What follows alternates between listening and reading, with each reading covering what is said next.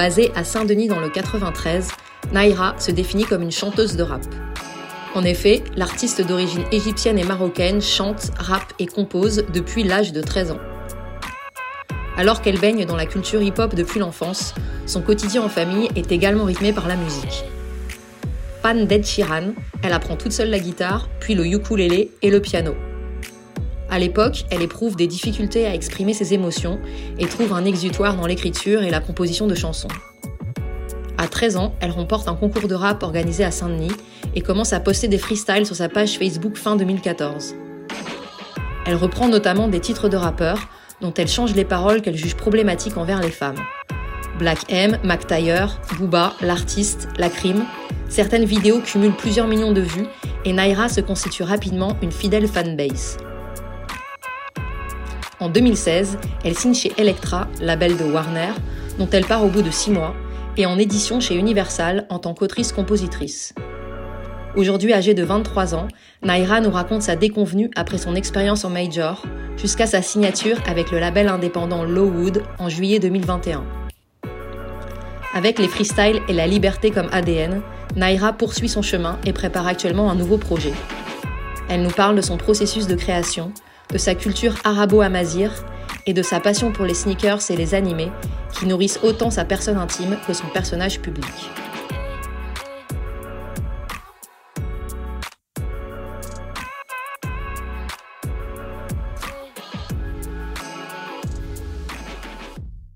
Bonjour Naira, merci d'être avec nous euh, aujourd'hui.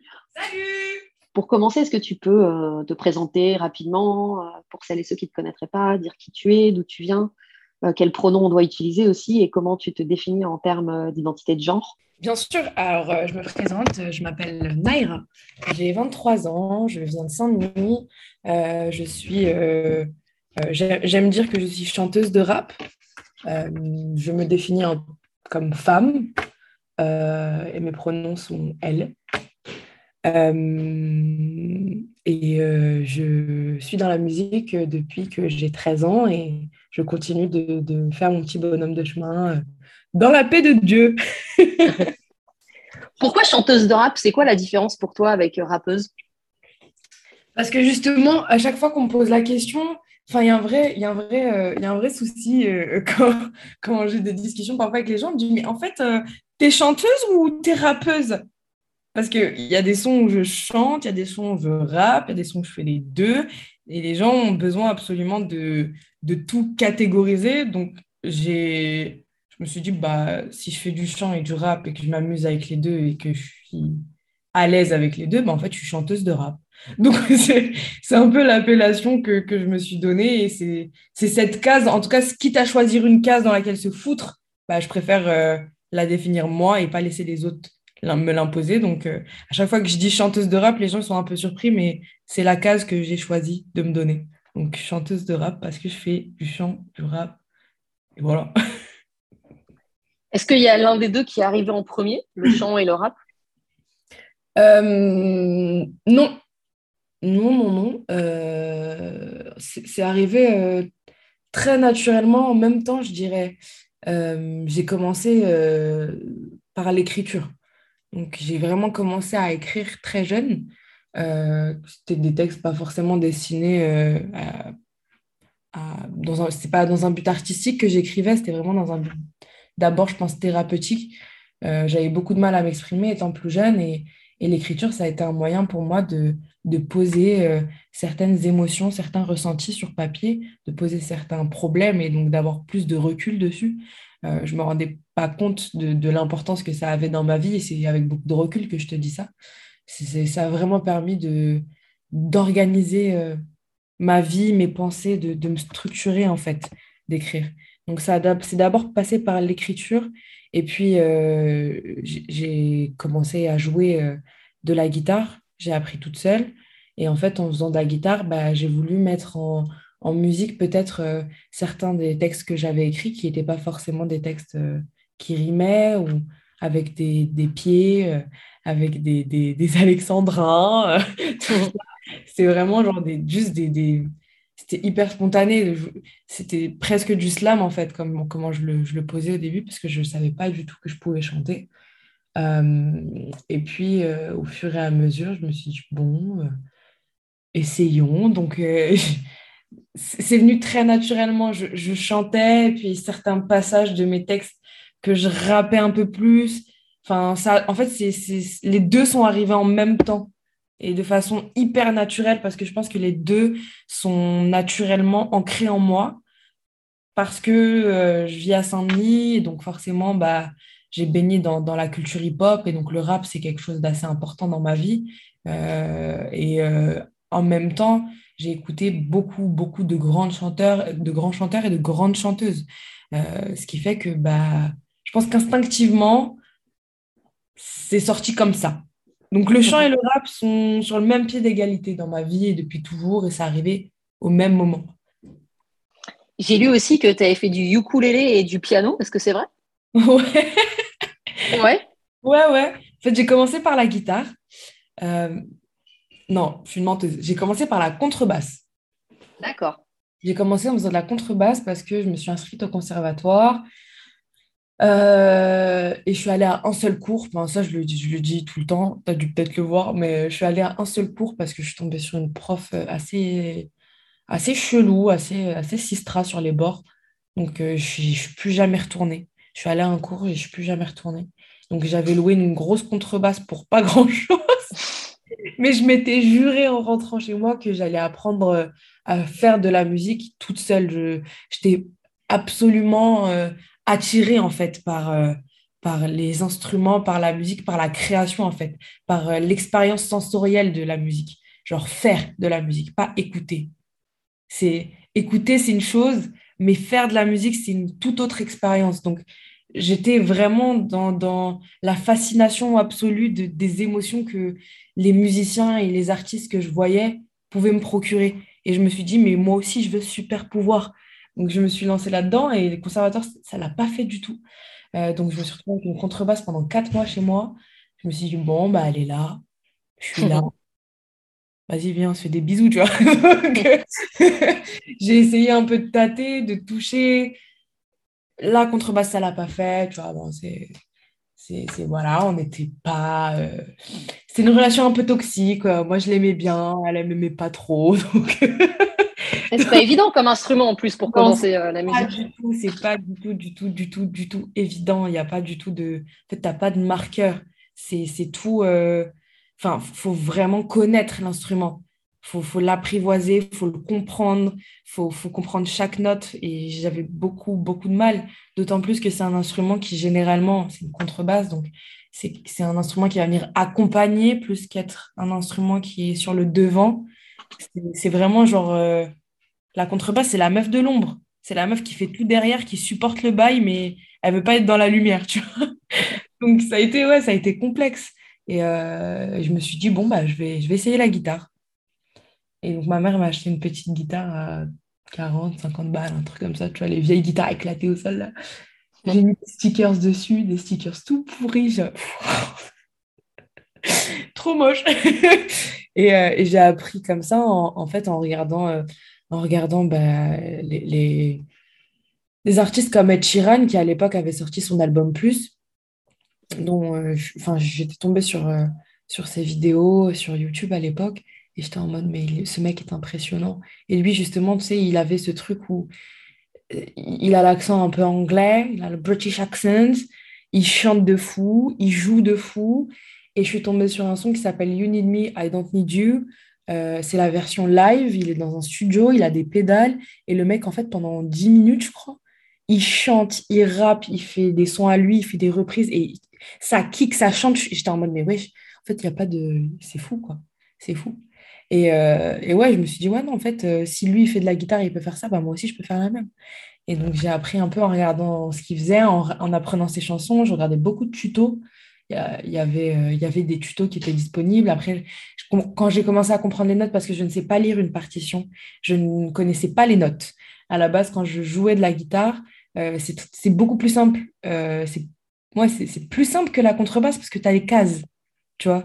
Donc, il y a, y, a, y a, une organisation. La contrebasse, tu n'as pas de cases. c'est tu mets ton doigt et c'est au petit bonheur la chance, tu sais pas ce que ça va faire comme note. Là, la guitare, tu as des cases, donc à chaque fois que tu poses tes doigts à un endroit, ça fait potentiellement le même son parce que c'est organisé. C'est une feuille à carreaux, en fait. Donc, c'est beaucoup plus simple. Euh, donc, euh, au début, je voyais des couleurs pour les notes. Et puis, j'ai commencé à, à donner des, des, des, numéros. Et en fait, en, en regardant les, les, tutos et en regardant les, les tablatures, et eh ben, je commençais à lire les, les notes en, en anglais. Donc, euh, AM, DM, euh, CM, C, B, BM dièse. et, euh, et j'ai pu, au fur et à mesure du temps, retranscrire ces lettres-là, qui sont les notes en anglais, en français. Donc, euh, aujourd'hui, si tu me dis fais un La mineur, je sais de faire un La mineur. Par contre, le lire sur une partition, je sais toujours pas faire. D'ailleurs, il faut que j'apprenne. Mais, euh, mais du coup, j'ai commencé à apprendre la guitare. Et puis, quand tu as une facilité avec un instrument, c'est vraiment une histoire d'amour. Là, pour le coup, on a une histoire d'amour super saine, la guitare et moi. Genre, vraiment, c'est de l'amour pur. Quand on se parle, on, discute, on, se touche, on se fait des câlins, on se fait des bisous. Ça se passe très bien. Il se passe plein de choses. Elle m'inspire de ouf.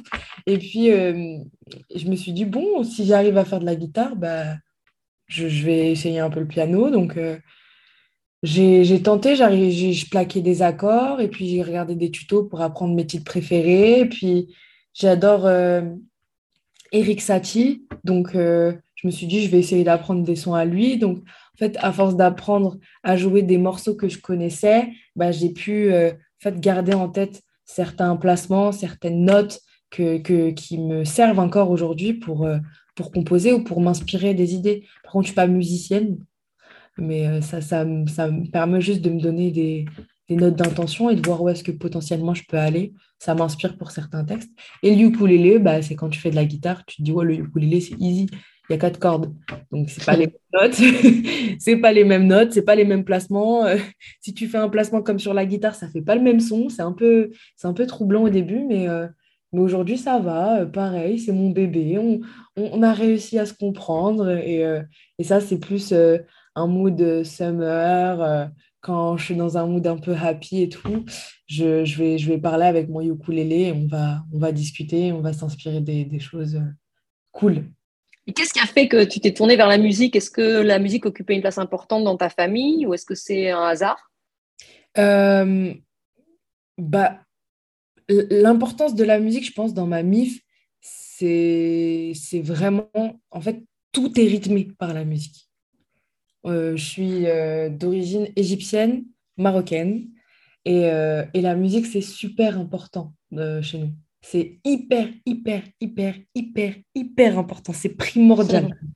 C'est tout est, tout est, ouais, tout, tout, est rythmé en fait par la musique. Tous les grands événements de, de, nos vies sont rythmés par la musique et par des musiques qui sont entraînantes, joyeuses, euh, et surtout que bah, forcément, comme, euh, comme je, mes parents sont, sont immigrés, ils sont, ils sont arrivés en France euh, assez jeunes.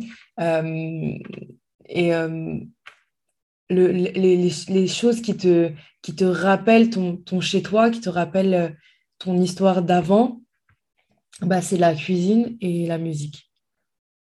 Et donc, mes parents m'ont transmis, m'ont transmis leur culture, m'ont transmis leur héritage euh, par euh, la bouffe et la musique. et, euh, et, en fait, toute ma vie, je ne me souviens pas d'un seul moment dans ma vie où il n'y a pas eu de musique, en fait. Dans tous les moments de ma vie, importants ou non, il y a toujours eu de la musique. mes voyages au bled, dans la voiture, chez la famille, il y a toujours eu une musique de fond, en fait. C'est, je, je suis dans un film. Ma vie, c'est un film. Dans pourrais te faire la BO. Mais, euh, mais oui, il y a toujours eu des sons et chaque son correspond à, à, une époque, à une période de ma vie, à un âge. Et vraiment, ça, la musique, elle est primordiale dans ma famille. Personne chante. Personne, si j'ai un oncle qui sait jouer de la guitare, mais je l'ai découvert très tard. Je l'ai découvert quand je suis arrivée avec ma guitare justement au bled et qui m'a dit oh, je sais jouer. je savais pas avant, mais euh, mais je pense que c'est vraiment le fait que que mes parents vivaient à chaque fois les musiques euh, qu'ils mettaient. C'était euh, ma mère, surtout ma mère, elle connaissait par cœur tous les sons et elle chantait énormément. Ma mère, euh, elle, faut pas lui dire, mais elle chante pas très juste. mais elle chante avec son âme. Elle chante avec son âme, avec ses tripes. Et juste ça, en fait, bah, t'es dedans, t'es avec elle. Tu sais, c'est pas. C'est pas. Hum, elle m'a appris, en fait, on s'en fout. Faut juste kiffer. Ma mère, elle dansait partout. À chaque fois, on allait à un endroit et qu'il y avait de la musique, elle dansait, elle chantait. Et j'étais en mode, mais je suis fascinée par cette femme, elle est incroyable. elle n'a honte de rien, c'est fou. Elle, elle en a rien à foutre. Je vais être pareil quand je serai grande. Et, euh, donc, oui, c'est, ma mère, elle nous a vraiment transmis cet amour de, de la musique, je pense, et, euh, et cette passion et, et, de comprendre en fait ce qu'on est en train d'écouter, de comprendre euh, ce qu'on est en train de dire, l'importance que ça a et que ça peut avoir, et surtout la motivation que ça peut, que ça peut nous donner. Donc en fait, la, la musique, elle, occupe, elle a toujours occupé une, grande place dans, dans, dans, mon enfance, je pense, et dans mon adolescence aussi, parce que en primaire, on, on s'échangeait les CD. Et donc, forcément, comme je voyais des gens qui avaient des CD, bah, je rentrais chez moi, je disais, maman, s'il te plaît, il me faut le CD de Diams, maman, s'il te plaît, il me faut le CD d'NTM. Je connais pas, mais je veux, maman, s'il te plaît, il me faut le CD de Michael Jackson. Maman, s'il te plaît, il me faut le CD de Claude François. En fait, il fallait que je comprenne. Il fallait que je comprenne ce que les autres écoutaient parce qu'ils avaient une, une, culture différente de la mienne. Ils avaient des parents qui n'écoutaient pas les mêmes choses que les miens. Et donc, forcément, bah, fallait que j'ai euh, moi aussi une monnaie d'échange, fallait euh, que je puisse troquer pour écouter d'autres choses. Donc, euh, ouais, c'est comme ça que j'ai découvert NTM, c'est comme ça que j'ai découvert Jam, c'est comme, comme ça que j'ai découvert IAM, c'est comme ça que j'ai découvert Lauryn Hill. Vraiment, genre, ma, meuf, c'est vraiment. C'est l'album de ma vie, de Miss Education of Lauryn Hill. C'est ça a été une gifle pour moi. Mais Michael, Michael Jackson, pareil, à la base, il me faisait flipper il me faisait trop peur. Je voyais ses clips à la télé, j'avais trop peur de lui. Gamine, j'avais trop peur. Et puis quand j'ai écouté sa musique, j'ai été transcendée, je pense. Ça m'a, ça m'a, ça a changé ma vision sur l'artiste, tu vois. Donc, euh, ouais, c'était, ça, ça a toujours occupé une place hyper importante. Et je pense que c'est pour ça quand je suis arrivée à l'adolescence, donc euh, à mes 12-13 ans, au moment où, où tu te dis, OK, je je suis plus un enfant, je suis pas un adulte non plus, je suis qui? Et que tu pars en quête identitaire, et ben naturellement, ma quête identitaire, elle s'est faite par le biais de la musique et donc par le OK, je veux faire aussi. Je veux essayer aussi de faire. Si eux, ils le font, je peux le faire en mieux. donc, je vais y aller. Et, euh, et voilà. Enfin, moi, à partir de 2015, je pense que c'est là la première fois que je suis découverte. Ouais. Euh, avec un son qui s'appelait Je suis qu'une tug. Exact. et, et, après, tu as vraiment euh, inondé, on va dire, les réseaux de beaucoup de freestyle, beaucoup de clips. Euh, avec cette, cette impression que étais, tu revendiquais aussi que pas mal ton indépendance, même si après, on va, on va peut-être en parler un peu plus tard, il y a eu un label ou un passage un peu plus professionnel.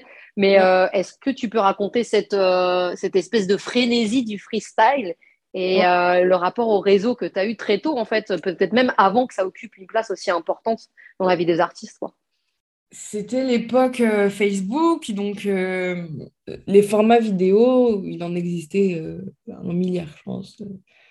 C'était vraiment, tout le monde essayait de faire plein de choses. vraiment, pour, pour moi, c'était l'apogée de Facebook. je, pense que c'était vraiment l'apogée du bail où, euh, où en fait bah, les créateurs proposaient des choses euh, complètement différentes dans des domaines complètement différents. Et en fait, euh, bah, à la base, moi, je ne comptais pas faire de vidéos. Moi, je faisais ça discrètement dans ma chambre pour mes potes et je me filmais. Je filmais jamais ma tête, carrément, pour te dire. Je, je filmais filmais mais en fait des passages de guitare et je mettais ça sur mon compte Facebook euh, perso. Euh, et puis, euh, je sais pas, je saurais pas trop comment t'expliquer comment c'est venu, mais j'ai fait un concours. Il y, y, avait des mecs de, de Saint-Denis qui faisaient un concours. Enfin, c'est pas eux qui organisaient le concours, mais j'ai vu qu'il y avait des rappeurs de Saint-Denis qui participaient à un concours de, de, freestyle, justement. Mhm. Euh, où euh, à la fin, tu pouvais gagner des prods. Et moi, j'étais en mode, bah vas-y, j'essaye, nique sa mère. Bon, essayons. Hein. Je voyais qu'il n'y avait pas de meuf. J'étais en mode, bon, ok, je, je, je suis timide, mais, euh, mais let's go.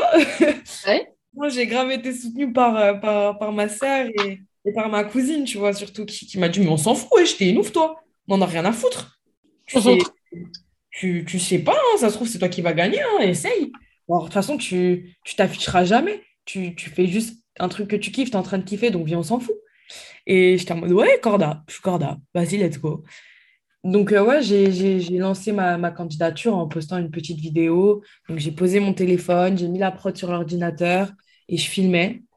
Et donc, euh, j'ai rappé devant l'écran. Et déjà, je, je rappais, je chantais. Donc, le texte, je l'avais écrit spécialement pour le bail. Donc, je crois que j'avais une feuille de papier en face de moi. Enfin, tu vois, c'était vraiment, c'était vraiment pas, c'était vraiment pas, pas du tout, du tout euh, organisé. Il n'y avait pas cet aspect euh, de, de, comme maintenant, où justement, les freestyles, je les connais. C'est des textes que j'ai travaillés. Là, il n'y avait rien de travaillé. C'était vraiment hyper spontané. C'était juste, je voulais participer. Donc, j'ai écrit un texte en balle. Et ma cousine, elle a posé le téléphone, elle a cadré le bail, elle m'a dit, OK, vas-y, hop, elle a appuyé sur play et, et c'était parti, tu vois. T'avais quel âge à l'époque? Là, j'avais ouais, treize quatorze ans à ce moment-là. Ok. treize quatorze piges. Euh, je dis toujours treize quatorze ans et je reste sur des, des, an- des, des âges euh, en deux parce que je suis née en fin d'année. Et donc, et donc, à chaque fois, j'ai deux âges dans la même année. C'est Ouais. bizarre. Tu vois? Donc, ouais, j'avais treize quatorze ans, je pense. Et, euh, et oui, et donc je fais ces ce concours-là et les, les mecs, en fait, m'encensent de ouf. Donc, je passe la vidéo, la boule au ventre, j'étais en mode, waouh, je suis une ouf, moi, qu'est-ce que je viens de faire? Je fais n'importe quoi.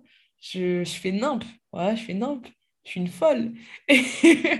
Et, euh, et, et non, en fait, non, j'ai juste porté mes ovaires et j'ai fait le bail, tu vois. Je suis allée. Et, euh, et en fait, bah tous les mecs qui ont participé au truc m'ont dit, mais gros, il y a un truc, il y a, t'as, t'as du potentiel, il y a un bail, euh, vas-y, fonce en fait. Donc j'ai gagné le concours. J'ai gagné le concours alors que je pensais pas. Ça, c'est une dinguerie. Donc je gagne le concours, je reçois les prods, je taffe sur les prods et le mec en fait qui organisait le concours m'a carrément envoyé des messages en mode, gros, je pense que il y a un truc, il se passe quelque chose. Si tu as besoin, on a un studio, viens quand tu veux. Et tu vois, c'est ça, ça m'a donné en fait confiance en, en, en ma légitimité. J'étais en mode wow, Ouais. ok, en fait, je peux. Si déjà je fais le bail, c'est même pas travailler, et les gens ils sont en mode mais gros, c'est une dinguerie. Mais qu'est-ce que ça peut être si je travaille? Donc, je me suis vraiment plus prise au sérieux et, euh, et j'ai une rencontre, enfin, LDTR que j'ai rencontré quand j'avais ouais, douze treize ans euh, qui m'emmenait à chaque fois euh, avec lui sur des open mic. Il m'a, appris énormément de choses. Il m'a vraiment transmis son amour pour, euh, pour la technicité, plus que pour la musique, pour la technicité, la précision de ce qu'est le rap, de, de la prestation, de la prestance. Il m'a vraiment... j'étais vraiment fan de lui. Genre, c'était mon grand frère de cœur, mais j'étais fan de lui. Il m'a vraiment m'a vraiment inculqué tout, tout, toutes ces, toute cette attitude-là, en fait, de gros, t'es un artiste, gros, t'es une artiste, gros, t'es un rappeur, gros, t'es une rappeuse. Quand tu montes sur scène, c'est pour tout niquer. Donc, euh, je pense qu'il y y a de ça aussi, c'est un peu ça aussi qui a fait que bah, je me suis quand même lancée en faisant la petite vidéo sur, euh, sur Facebook. Et puis à partir de là, ben, la vidéo, elle avait grave marché du, du- du petit freestyle pour le concours, parce que forcément les gens relayaient, donc j'avais accès, euh, plus, c'était plus que mes amis, c'était les amis de mes amis, donc les amis des gens euh, qui ont fait le concours, qui partageaient le truc en mode ouais, dinguerie. Et, et en fait, au fur et à mesure, je me suis retrouvée avec plus de likes, donc bah, j'ai continué à alimenter le truc, et j'ai reposté une vidéo, puis encore une autre. Et en fait, je sais pas, un matin, je me suis réveillée euh, et euh, j'ai une vidéo qui a, qui a tourné dans toute la France. La vidéo, elle a fait un million de, de, vues sur plusieurs pages. Euh, je ne saurais même pas combien de vues ont été cumulées sur cette vidéo. Je voyais des pages avec énormément de, de, fans sur leur page, des, millions de fans même, qui partageaient la vidéo en mode euh, une rappeuse, une meuf qui rappe, waouh, une, une parigo se met à rapper et elle déchire tout. Enfin, tu vois, que des, des gros titres putaclic comme ça. et, je comprenais pas et j'étais en mode ouais, je comprends pas ce qui se passe. Euh, je comprends pas ce qui se passe, mais ça se passe. Donc, euh, bah, en fait, continue à faire ce que tu es en train de faire. Et c'était vraiment le truc de la.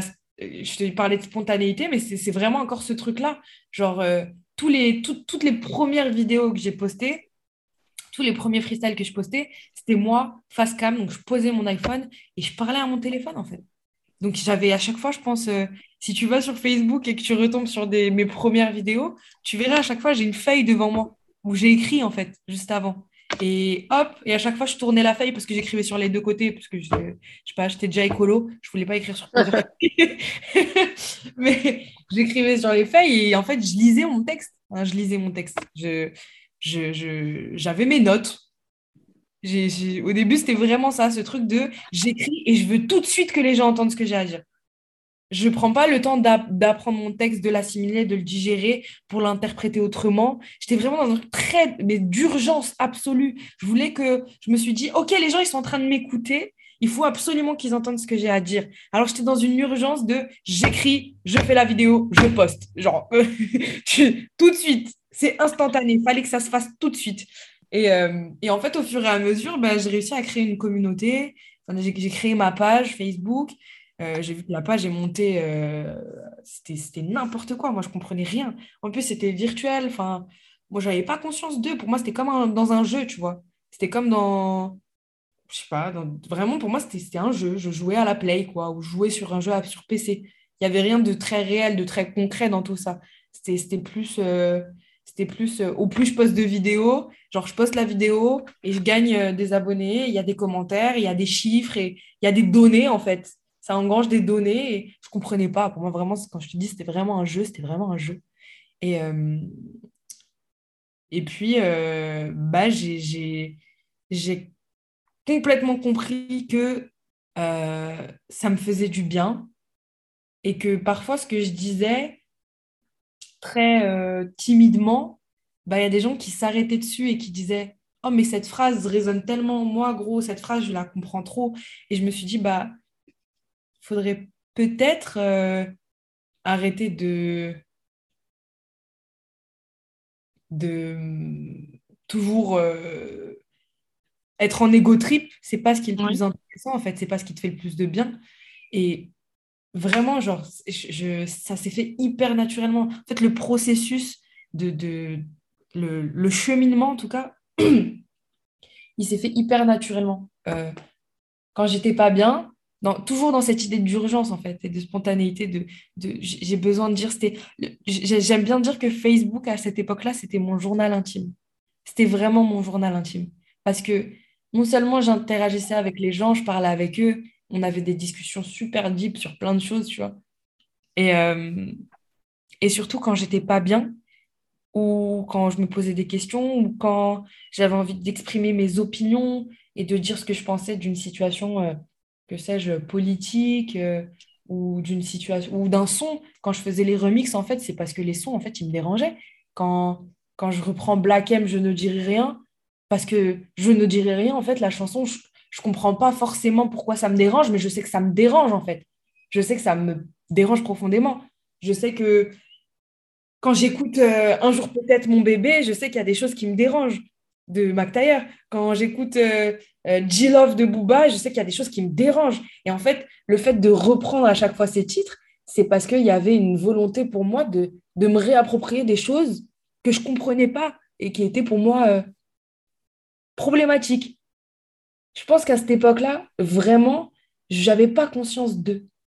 Aujourd'hui, avec le recul, je, te dis clairement, c'est parce que le positionnement envers, euh, envers les femmes me dérangeait, en fait. Je ne me sentais pas concernée et j'aimais pas comment on parlait de mes sœurs. Ça m'énervait. Ça m'énervait que les, les femmes, la manière dont les femmes étaient abordées, dans certains, dans certains textes, hein, ça m'énervait. J'étais en mode, bah non, en fait. Donc les trucs qui me saoulaient, je les reprenais et je les rendais plus beaux et accessibles à tous. C'est ça, en fait. Je pense que c'était ça la volonté. Donc, je, je reprenais les trucs et je faisais les remixes. j'ai fait 9-3 Yveron au lieu de 9-2 Yveron. G-Love, j'ai repris G-Love. J'ai repris Un jour peut-être de McTyre. J'ai repris Bang Bang de l'artiste qui a été une, une, une, des propositions qui a le plus marché encore aujourd'hui. On m'en parle de, de, cette reprise. ça a été vraiment ça a été vraiment aussi un, un son qui, qui, qui, a fait que je suis Naira aujourd'hui, tu vois, cette, ce remix-là.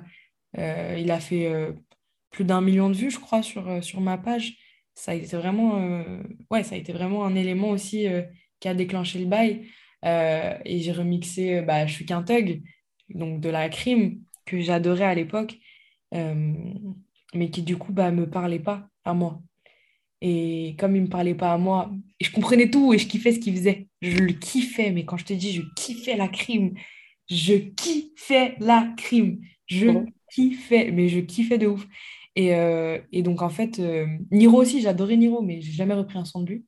Mais la crime, quand il a sorti euh, l'album Corleone, pour moi, c'était un album incroyable.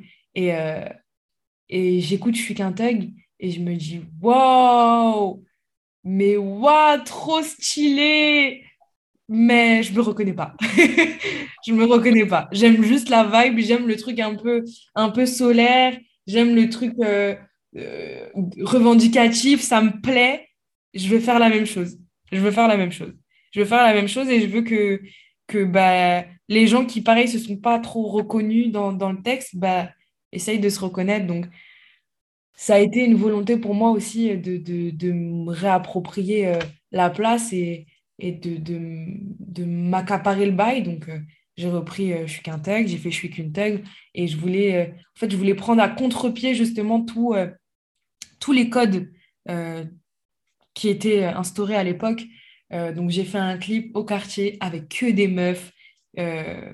et en reprenant tous les commentaires qu'on qu'on me disait, tu vois, enfin, je recevais des commentaires hyper violents euh, à l'époque où on me disait retourne à la cuisine, euh, va faire le ménage, va ranger ta chambre, va aider ta mère, ta place c'est à la cuisine. Euh, avant même la place de la femme c'est à la cuisine. Les gens ils étaient déjà à l'affût sur ça, tu vois. Donc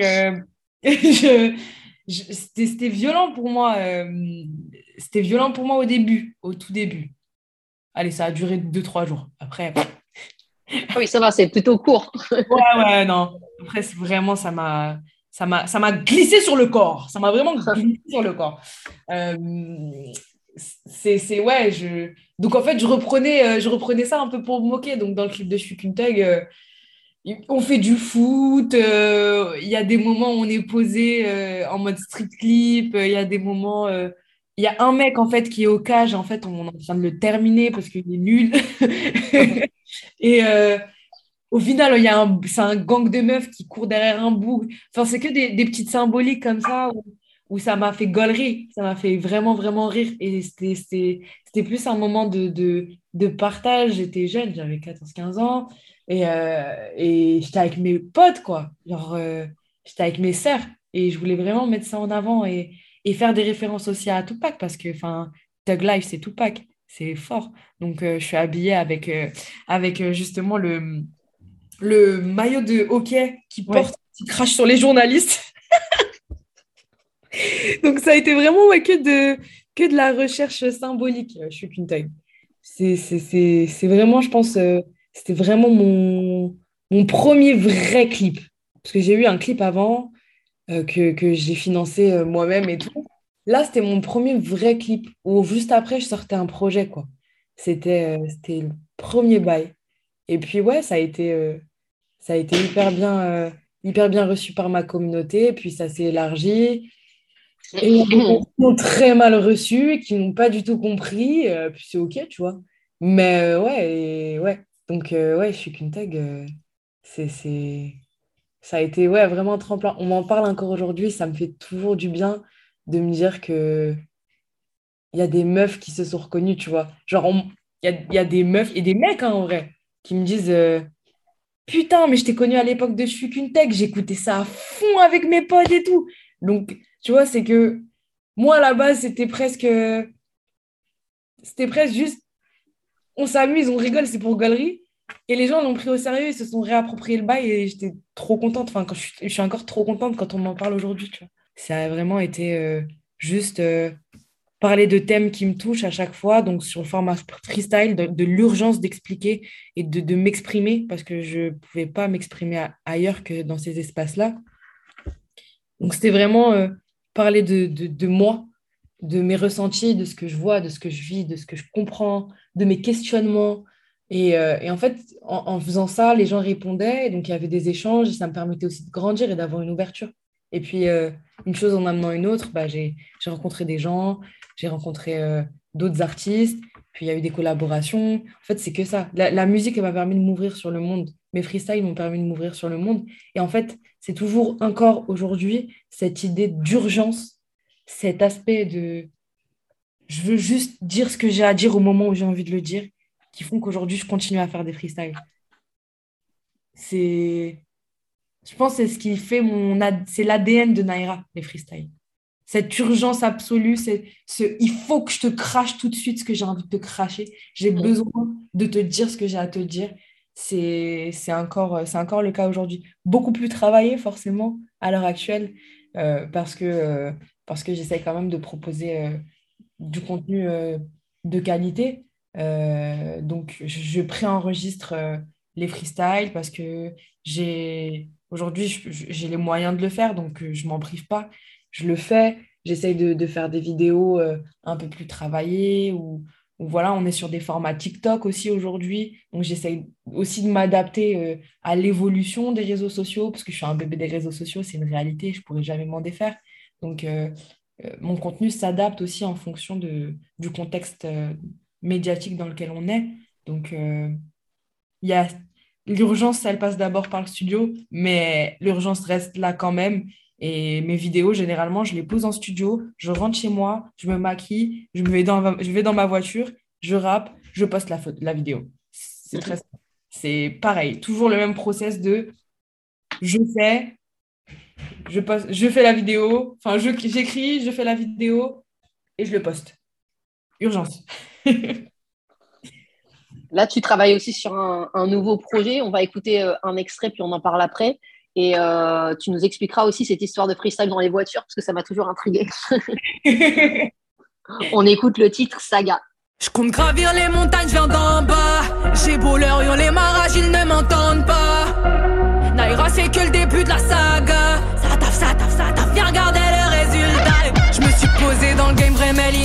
Melly Melo. J'y vais mollo, chaque coup je dans le mille. Ouais, j'ai les dents longues comme Gripsou, Naira connu dans la ville. La minote manie les mélodies. Trop dévoué, c'est une maladie. Quand j'ai mal, j'ai du mal à dire. Les chaînes à bois, il a l'ouvagie. انا موضوع عشان اهلي اول واحده زي اهلي la vie me met des sonnantes crash des tons des beats comme des machines on n'envoie rien que de l'amour la même couleur que nos tours on reconnaît les vautours les aigles postés dans la cour oh my god oh my god que de la prod dans mon iPod je compte vrai pote et sur l'autre je compte les putes. Oh my god oh my god on a vu des choses atroces. Si nos vies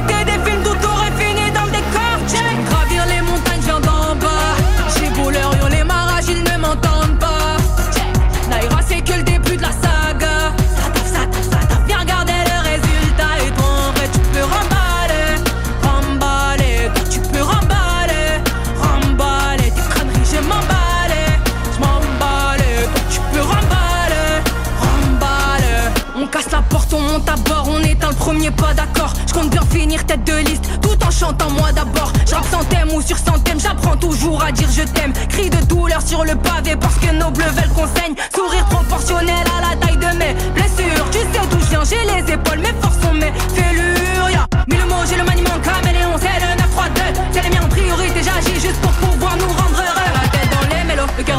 J'ai plus besoin de mes mots, mes mots pas de piston. Là c'est que de la démo, mais fais papillon. On se voit dans quelques mois, là j'ai quelques missions. Je vois plus les nique ma mère. Toute la semaine au charbon, la polo prend cher, mais je fais les sous changer de vie, c'est l'ambition. Check. Compte gravir les montagnes, viens d'en bas.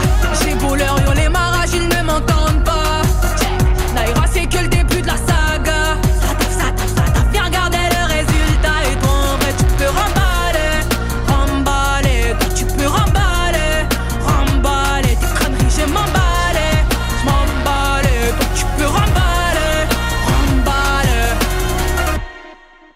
titre Saga, il fait partie d'un projet que tu utilises depuis un petit bout de temps maintenant.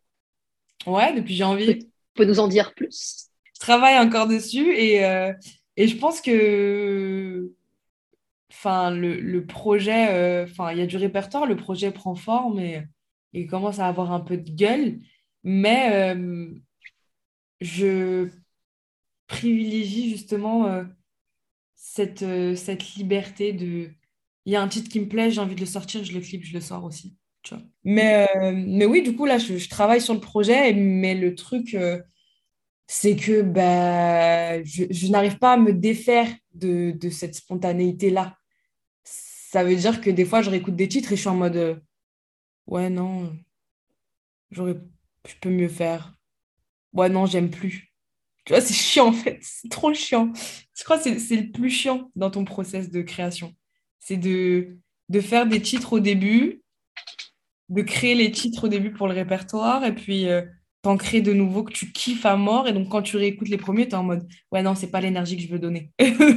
donc, euh, là, pour l'instant, je suis vraiment dans un, esprit de Je fais des titres, je fais des propositions euh, de mois à mois. Je pense que artistiquement, je me suis trouvée, j'ai 23 ans, je me sens femme, je me sens intègre, en alignement, je me sens bien avec moi, je sais, je sais qui je suis, ce que j'ai envie de donner, c'est le message que j'ai envie de transmettre au monde. Donc, euh, déjà, c'est beaucoup plus simple. Je sais où est-ce que je ne veux pas aller, absolument pas. Et ça, déjà, c'est beaucoup. c'est beaucoup dans la vie d'une artiste de, savoir où est-ce que tu ne veux pas aller. Et puis, en fait, je me laisse juste porter par le truc. Et, euh, et en fait, je, je, veux juste créer. Donc là, je suis vraiment dans, une dynamique de création. Je crée, je crée, je crée, je crée, je crée, je crée, je crée. Et puis, en fonction de la demande euh, qui se fait euh, autour, euh, des, titres que je sors, et bah, bah, je les sors. Et, et si un projet doit sortir, bah, il sortira. Mais en fait, genre, tranquille. C'est un projet en indé complètement? Euh, je, suis en, je, suis en, je suis signée en, en, en licence chez, chez Lowood. D'accord. Depuis combien de temps? J'ai un label indé, ça fait un an maintenant. J'ai signé en juillet dernier. Et qu'est-ce que ça t'apporte euh, d'être euh, signé en licence dans un label? Une structure. une structure. Quand tu es un indépendant, en fait, je suis passée par plusieurs phases dans mon parcours musical c'est qu'au début, je m'auto-finançais. Donc, j'ai commencé à travailler, j'avais 13 piges euh, pour euh, justement euh, payer mes séances de stud, payer mes clips. ma mère m'aidait un petit peu, mais on n'avait pas beaucoup de moyens et je voulais absolument pas lui rajouter des charges. donc, j'allais taffer. Elle n'était pas contente que je le fasse, mais je le faisais quand même. Je le faisais un peu en cachette, mais je le faisais. Je faisais du babysitting, du dog-sitting, je travaillais au marché, je faisais le ménage. C'est des conneries à la con comme ça où tu es payé au black un peu. Et, euh, et, je mettais mes sous de côté et puis, euh, et puis elle, m'aidait un peu. Elle, arrondissait les trucs quand il manquait 20, 40, 50, 100 euros. Elle me les rajoutait, la, pauvre, ma petite mamoune. Vraiment ma femme. et, euh, et, en fait, ouais. Donc, je suis passée par cette phase-là pendant très longtemps. Donc, c'est pour ça que les, les, les freestyles jeunes, ça me coûtait rien. Je prenais des instrumentales sur, sur YouTube j'écrivais et ça me coûtait chi. Et puis, j'avais même, même pas conscience que la musique, ça pouvait coûter de l'argent. Ça, en fait, qui est marrant. C'est que pour moi, c'était juste les, sessions studio et tout, c'était juste, bah, je, paye le mec du studio. Je comprenais pas encore que c'était un investissement, que c'était un, un taf, qu'en fait, j'investissais dans mon entreprise, dans l'entreprise Naira. Je n'avais pas conscience de. et, et, euh, et puis, euh, j'ai rencontré, euh, quand j'avais 16 ans, Sébastien Catillon, qui est toujours qui est toujours mon producteur actuel, qui avait un label indépendant et qui m'a proposé de BD justement. Donc, on va dire que mon premier label indé, c'était ma mère. mon deuxième label euh, indé, c'était, euh, c'était Seb. Donc, on a bossé ensemble et on continue de bosser ensemble encore aujourd'hui. Donc, j'ai signé en tant qu'artiste dans son petit label indépendant qui s'appelait Avant-Garde. Et puis, on a travaillé sur plusieurs projets ensemble. Euh, et on avait signé euh, du coup en licence chez Warner et en édition euh, chez Universal à ce moment-là, donc j'avais 17 ans. J'allais avoir 18 ans. Donc, c'est ma mère qui signait les paplards. et puis, euh, donc, je suis passée vraiment par la phase euh, majors. Oui. Euh, donc, j'ai un peu compris les dynamiques des industries musicales, des industries culturelles, quels étaient les enjeux, que je ne comprenais pas forcément, en fait, et qui me paraissaient un peu flous et presque, c'était, la vision que j'avais, elle était fantasmagorique, tu vois, c'était n'importe quoi. C'était c'est du taf, frère, c'est un business. Et j'avais pas conscience que c'était un putain de bise, la musique. Et justement, je le dis très très souvent, mais je te le redis, je n'étais pas confrontée à mon genre avant d'entrer dans l'industrie musicale. On m'a jamais, euh,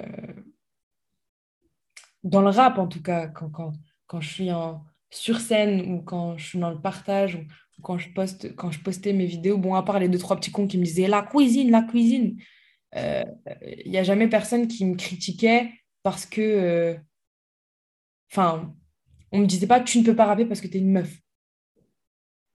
Ou euh, il y a déjà des meufs. Ou.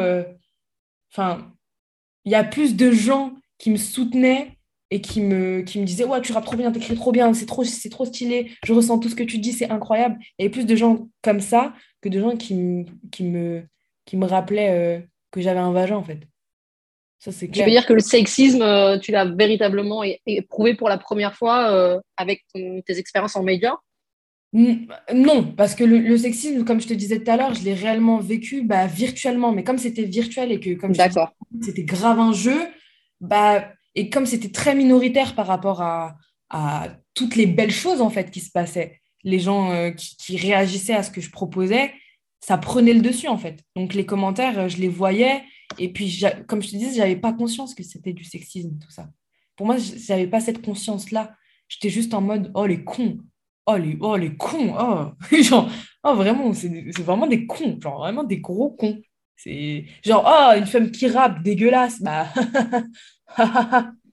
ouais. va boire un café, ça va te faire du bien. Tu vois, c'était presque ça. C'était en mode. Euh, je me sentais pas directement concernée. Enfin, ça ne m'atteignait pas. C'était pas concret. C'était des cons euh, derrière leur écran qui euh, écrivaient des trucs pour écrire des trucs. Et donc, j'y prêtais pas du tout attention. Mais ouais, c'est quand vraiment je suis arrivée dans l'industrie musicale que là, j'ai été confrontée à mon genre de façon très concrète. C'était des humains qui me parlaient qui me disait T'es es une femme dans le rap. Tu vois Et ça a été super violent pour moi. Ça a été hyper violent qu'on me dise oui, mais il faut que tu te tiennes de telle manière. Oui, mais il faut que tu abordes tel sujet. Oui, mais comme tu es une femme, il faut que. Oh, on va te faire foutre, frère. genre, non. En fait, c'est vraiment genre. Euh, on a ce contraste où, justement, dans, dans, dans ma démarche, il y avait cette liberté de, j'exprime tout ce que j'ai envie d'exprimer euh, au moment où j'ai envie de l'exprimer. Et le truc de euh, bah écoute, euh, étant donné que tu es une femme, il va falloir que tu coches telle, telle, telle case. Qu'est-ce qu'on te disait par exemple comme case? C'était quoi les, cases qu'il fallait cocher Parce que c'était. Fallait parler de love, genre par exemple. Fallait que je fasse des sons d'amour, genre. ok. Fallait, fallait mettre des jupes ou pas? Euh, ça va, on n'a pas, on, on, a, on a pas, pas été jusque-là. Justement, ça n'a pas duré très longtemps. Ça n'a pas duré très longtemps. Euh, carrément, genre, je me souviens, un jour, je, suis allée en rendez-vous et, euh, et, le mec, pour me déstabiliser, il y avait ma mère. Hein. Il me regarde dans les yeux et il me dit Ouais, dans tes sons, tu parles beaucoup, beaucoup de ta mère, mais il est où ton père? On s'est regardé, hein. le poteau et moi, on s'est regardé. genre, quoi? Je lui dis Quoi? C'est, je comprends pas là. Je, je comprends pas ce que tu veux me dire. Je, franchement, c'est, ça, ça, a été, ça a été long de comprendre qu'en fait, le mec, il essayait de me dérégler pour euh, me pousser à produire un bail. Enfin, je me suis carrément posé la question, je me suis dit, mais est-ce qu'ils font ça au mec? T'imagines si à chaque fois qu'un rappeur arrivait dans le bureau, on jouait sur euh, justement euh, son histoire et son vécu pour dire mais euh, tu parles tu parles de shit et de drogue mais en pourquoi tu parles pas de ton père il est mort? Ton père il est mort quoi? Tu vois? Genre je pourquoi tu parles pas pourquoi tu parles pas du fait que tu es orphelin? Bah j'ai pas enfin tu vois genre c'est non ça a été ça a été ça a été c'est très violent. C'est hyper violent ça a été hyper violent pour moi c'était ouais c'était wesh. J'étais en mode wesh Ouais, mais tu sais, pourquoi tu parles de ça? C'est pas. C'est pas assez féminin. Je me souviens qu'un jour, j'étais en studio, j'étais en mode ego trip et tout, non, non, non. Mais mon frère, c'est, dans la culture hip-hop, l'ego trip, ça prend une grande place. Enfin, c'est normal. Et d'autant plus que. Enfin, tranquille, c'est du rap, frère. C'est du rap. Faut, faut, arrêter. Donc, vas-y, je, suis en cabine et tout. Et il y a un mec, il est là, il vient et tout, non. Donc, euh, un mec, euh, soi-disant, qui travaille dans l'industrie, qui s'y connaît, qui fait de la DA, je sais pas quoi, ma bite. Bref, pendant que je suis en train de poser, il arrête la session. Non, mais le culot, le culot de ouf. Quel culot incroyable. Il arrête la session. Il me parle et il me dit Excuse-moi, euh, tu dis cette phrase, mais pourquoi? Je lui dis Comment ça, pourquoi? Il me dit Ouais, mais euh, pourquoi tu dis ça? Je lui dis Bah, parce que j'ai envie. C'est quoi le problème? Ah, non, non, mais ok. Hmm, je trouve ça chelou, mais d'accord. Et il me renvoie. Il me laisse comme ça. Il me renvoie. Et en fait, je reviens, euh, je reviens derrière. Je vois, il est assis et tout. Il y avait, euh, il y avait un pote à moi de l'époque qui m'accompagnait, qui était là. Du coup, je sors et tout, non, non, non, je prends mon petit café, je sors et tout. Et il me dit, putain, je me sens embrouillé chaudard avec lui et tout. Je lui dis, mais il y a quoi et tout, il s'est passé quoi? Il dit, ouais, mais genre quand il a coupé le truc et que t'es reparti, il a dit ouais mais c'est une meuf, elle peut pas dire ça wesh. Ouais, mais... un mauvais sketch en fait. De ouf, et de ouf et franchement, franchement, je te le raconte, je me dis ça m'est pas arrivé, c'est pas possible mais si. c'est tellement cliché, c'est incroyable. De ouf, c'est hyper cliché mais frère, on parle d'un contexte où justement, il y avait son père en fait, on nous laissait. enfin, je dis avec son père, mais en fait, on était, on était beaucoup de meufs. Je pense qu'on a. Les, les, meufs dans le rap, on a toujours existé. C'est juste que personne ne voulait nous donner de visibilité parce qu'il y a des cons comme ça qui existaient, justement. T'es une meuf, t'as pas le droit de dire ça. T'es une meuf, tu peux pas y aller. T'es une meuf, tu. Et c'est parce que vraiment, ces gens-là existaient et qui pensaient, c'était leur pensée profonde. ils nous empêchaient de, de faire. Tu vois? Et même eux, ils t'imposaient cette idée-là. Ils, ils réussissaient à faire germer ces idées-là de tu peux pas le faire. T'es une meuf, tu peux pas le faire. Alors c'est eux les cons. C'est eux les cons qui sortent d'HEC, ils connaissent rien à la musique, ils pensent qu'ils vont t'apprendre la vie. Frère, retourne, euh, retourne là où tu étais, s'il te plaît. Je, vais rester poli. Retourne là où tu étais. Je n'ai pas fait autre chose, mais viens pas me casser les bonbons. Viens pas me saouler dans mon taf. Mais oui, il lui a dit, euh, c'est une meuf, elle peut pas dire ça. Et d'autant plus que ces personnes, comment ces personnes, elles parlent comme ça? Bah frère, assieds-toi, j'ai tout à t'apprendre sur l'essence du rap. j'ai tout à t'apprendre. Vraiment. Donc, en fait, euh, quand je suis revenue en cabine, ça a été dur pour moi de garder la face, en fait. Ça a été dur pour moi de garder mon sang-froid et je suis hyper expressive. Je ne sais pas fermer ma gueule. Ça veut dire j'étais vénère, en fait. J'étais trop vénère. J'étais énervée. Donc, en fait, la session, bah, ça a. Parce que je ne pouvais pas... Euh, tu vois, genre, comment une phrase, elle peut te pourrir ton taf. C'est... Enfin, bref. ça m'avait profondément agacée. Et en fait, à partir de ce moment-là, j'avais dit à, mon producteur de l'époque, euh, enfin de l'époque, je dis mon producteur de l'époque, alors c'est toujours le même. Donc j'ai dit à Seb, hé, hey, t'as vu tous ces gens-là? Je veux plus les voir. Je veux plus un de toute ma vie. Je veux plus les voir de ma life. C'est des gags, c'est des merguez, c'est des brels, ils connaissent rien. Je ne veux plus les voir. Parce que du coup, forcément, j'étais entourée parfois que d'hommes et des hommes qui voulaient prendre l'espace à tout prix qui voulait me façonner, qui avait une vision, tu comprends Qui avait une vision de ce projet, de ce que je pouvais offrir au monde. Et donc, en fait, il m'emmenait dans des directions. J'étais en mode, je les regardais, je voulais les baffer, frère. J'étais en mode, mais chacal, ressaisis-toi, t'as pas compris ou quoi? C'est quoi? Je suis pas. Euh, en fait, je suis pas une femme calque. D'accord? Je suis pas un calque sur lequel tu projettes quelque chose. Je suis un humain, c'est moi qui impose mes idées, c'est moi qui impose ma vision, c'est moi qui sais où je vais et toi, tu es là que pour m'accompagner. Ne l'oublie jamais. C'est ça, en fait. Et ça, ça a été dur pour, euh, pour justement les, des gens avec qui je travaillais parfois de le comprendre. Ça a été compliqué. Et donc, ça a été hyper compliqué pour moi même de m'exprimer, de leur expliquer. Parce que quand même, je les aimais bien. Et c'est des choses qui sont profondément ancrées en eux. Ils ne le font pas exprès, c'est pas méchant, j'en ai conscience. Enfin, c'était pas méchant, mais tu as 18 ans et euh, on te parle comme si tu étais un produit. Allez vous faire foutre un peu, s'il vous plaît. Si ce serait sympa. La porte, c'est par là. Voilà. Voilà. Tu peux aller te faire foutre là-bas. Super, bouge pas. Tu vois, je, très bien. Donc, en fait, ouais, ces expériences-là, en vrai, elles m'ont forgé, elles m'ont permis de comprendre justement tout ça. Elles m'ont permis de, comprendre qui j'étais et justement les enjeux de, ma position et de mon positionnement et, la responsabilité que j'avais en tant qu'artiste euh, de, parler, de, m'exprimer, d'occuper l'espace et d'affirmer mon, identité, quel que soit l'endroit où je suis. Et ça a duré combien de temps finalement? Ça a duré, euh, Warner, allez, ça a duré euh, six mois grand max, je crois. Ah oui, c'était très court. Ça a été très très court. Expédié. Mais sauf que j'ai mis un an à récupérer les contrats, donc euh, ça c'était moins drôle.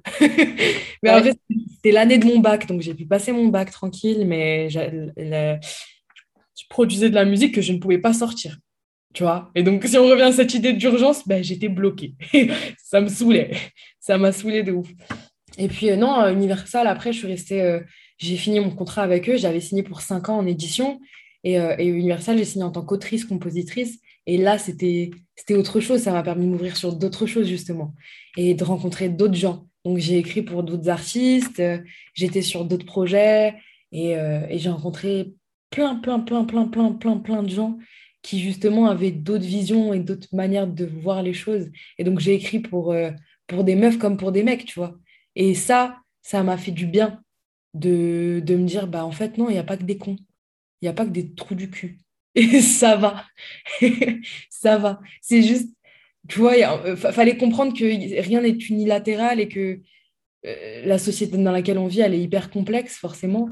Et que, ouais, ça, la violence dans, dans, dans l'industrie, elle existe, mais c'est le reflet de notre société. Et qu'en fait, la manière de, de combattre, euh, de lutter, en fait, contre tout ça, c'est juste de venir avec ton cerveau, frère. Ce qui compte, c'est ce qu'il y a dans ma tête, toujours je me suis toujours dit ce qui compte, c'est ce qu'il y a dans ma tête, ce que je dois dire, ce que j'ai à faire, comment je le fais. C'est mon intelligence. Le reste, on s'en bat les couilles. Je suis un putain d'humain, les gars. Genre, c'est tout. On me considère comme un humain. C'est tout. Simple. Pour illustrer tout ce que tu viens de dire, je trouve que c'est très à propos. On va écouter ton titre Attitude.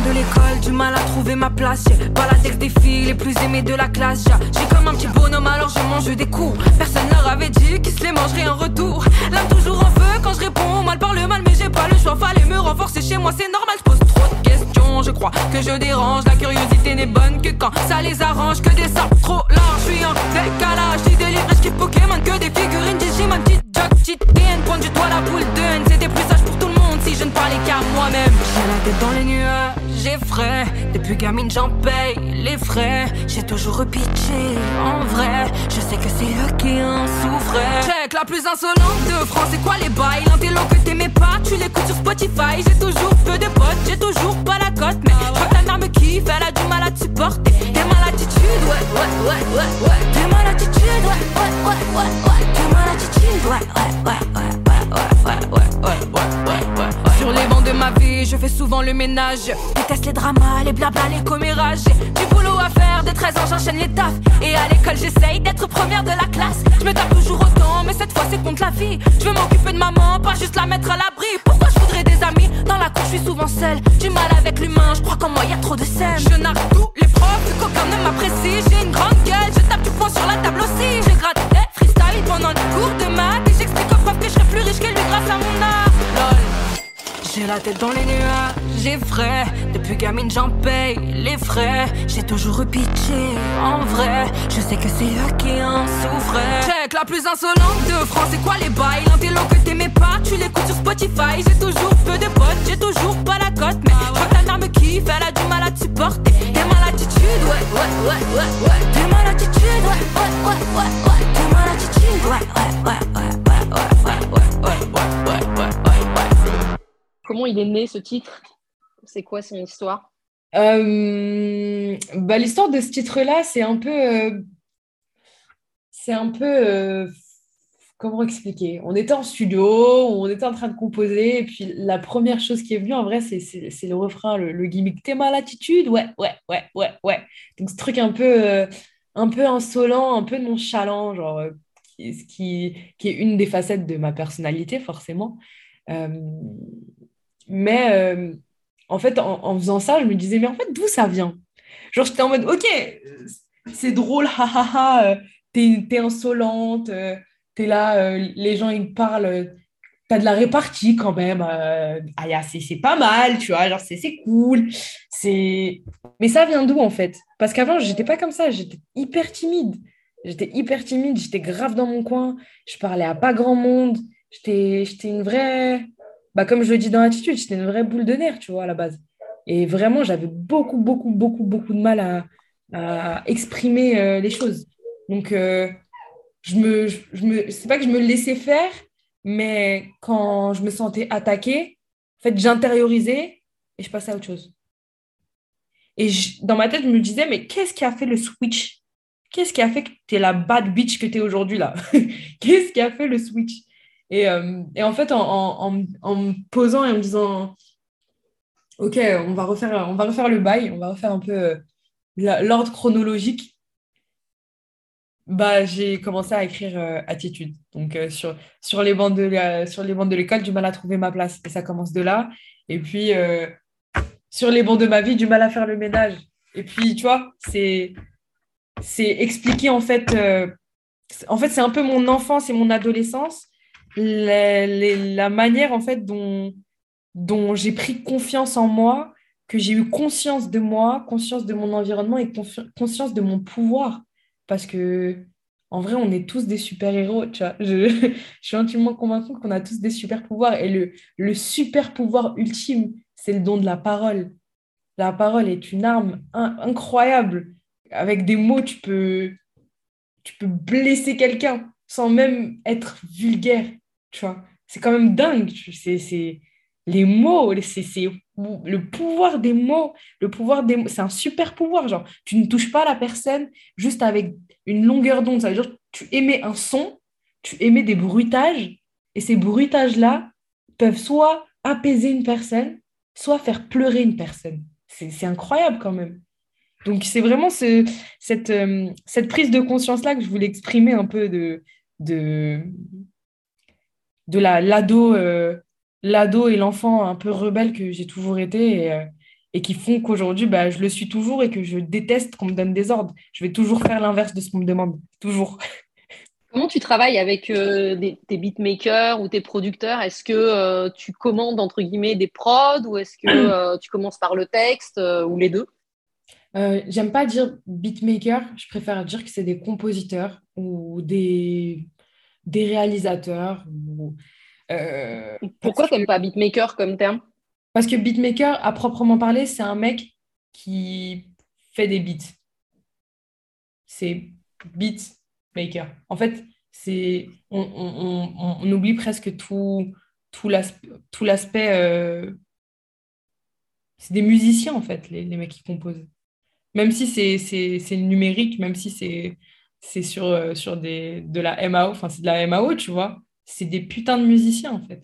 Et pour moi, ça reste des compositeurs. Beatmaker, je trouve ça un peu réducteur parfois. Mmh, la, manière dont on voit euh, ce qu'est un beatmaker, c'est très réducteur parfois. Donc, j'estime que tous les gens qui font de la musique, qui créent de la musique, sont des compositeurs. Après, il y en a qui, qui se revendiquent beatmaker, mais qui savent le, le justifier. Mais dire que. Parce qu'en vrai, c'est un truc qui appartient forcément au rap, tu vois on dit beatmaker et limite, euh, enfin, la connotation, moi, qui me vient instinctivement, c'est la facilité, alors qu'il n'y a rien de facile, frère, à faire des beats. C'est, c'est pas évident. Donc, je préfère dire compositeur juste pour, euh, pour la connotation, justement, de, la grandeur de ce mot. Parce que le choix des mots est très important. C'est des compositeurs. Ils composent de la musique, ils créent de la musique. Et euh, oui, donc avec les mecs, les, enfin, les mecs et, les meufs avec qui j'ai pu composer dans ma life, en fait, c'est que de l'énergie. C'est que euh, on se pose, on se rencontre ou on se connaît déjà et OK, quel est le mood d'aujourd'hui? Comment on se sent aujourd'hui vers qu'est-ce qu'on a envie de dire? Donc, soit moi, j'ai en fait, j'ai un carnet où j'écris bah, mes poèmes, où je fais mes dessins, ou enfin, c'est un peu mon, mon carnet de, du. Il y a plein de trucs dedans. Il y a des je dessine des vêtements, je dessine des yeux, je dessine, je, fais des, je fais des textes, j'essaie de dessiner des paysages, enfin bref. Et, euh, et soit on part d'une idée que, que j'avais, soit euh, on se laisse porter. On fait des boucles, on essaye au piano, on essaye des trucs au synthé. Ça, ça essaye des bails et dès qu'on sent le truc, on part dessus. Et puis il y a une mélo qui arrive. Et puis après, avec la mélo, il y a des mots qui arrivent. C'est vraiment un truc. les, les, moments de création, pour moi, c'est les moments les plus, beaux, les plus purs les plus importants en fait du processus créatif, euh, enfin du process euh, artistique plus que créatif, parce que ça c'est le process créatif. Mais dans le processus artistique, c'est le moment le plus. En fait, à chaque fois que je le fais, j'en profite parce que je sais que derrière, c'est euh, réfléchir au clip, réfléchir aux vêtements. En fait, c'est après, il va falloir être dans le concret, donc il va falloir aller choper les vêtements, ça va être la course.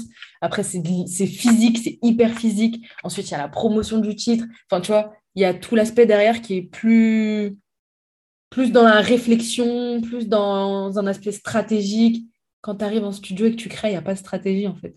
C'est tu viens avec ton cœur et ton âme, ta sueur et ton sang, et tu poses juste. Tu dis juste ce que tu as envie de dire au moment où tu as envie de le dire et il y a quelqu'un qui t'accompagne pour le faire et qui lui aussi vient avec son cerveau, son cœur et son âme, sa sueur et son sang, et qui pose aussi un peu de lui avec toi. Et je trouve ça beau en fait. Et c'est le moment que je préfère. Genre là, je t'en parle, j'ai envie de pleurer tellement ça. J'aime trop ça. Je... je... Et surtout quand tu bosses avec des humains que t'aimes, qu'avec humainement, il se passe quelque chose. Parce que je ne sais pas travailler avec des gens que j'aime pas. Je ne peux pas. je ne sais pas faire. Euh, quand, tu es avec des gens avec qui humainement il se passe quelque chose et, et tu sens cette connexion, le fait de créer ensemble, enfin, tu c'est magique, frère. Tu, tu te rends compte qu'on passe d'un truc qui passe de ta tête, c'était presque dans ta tête.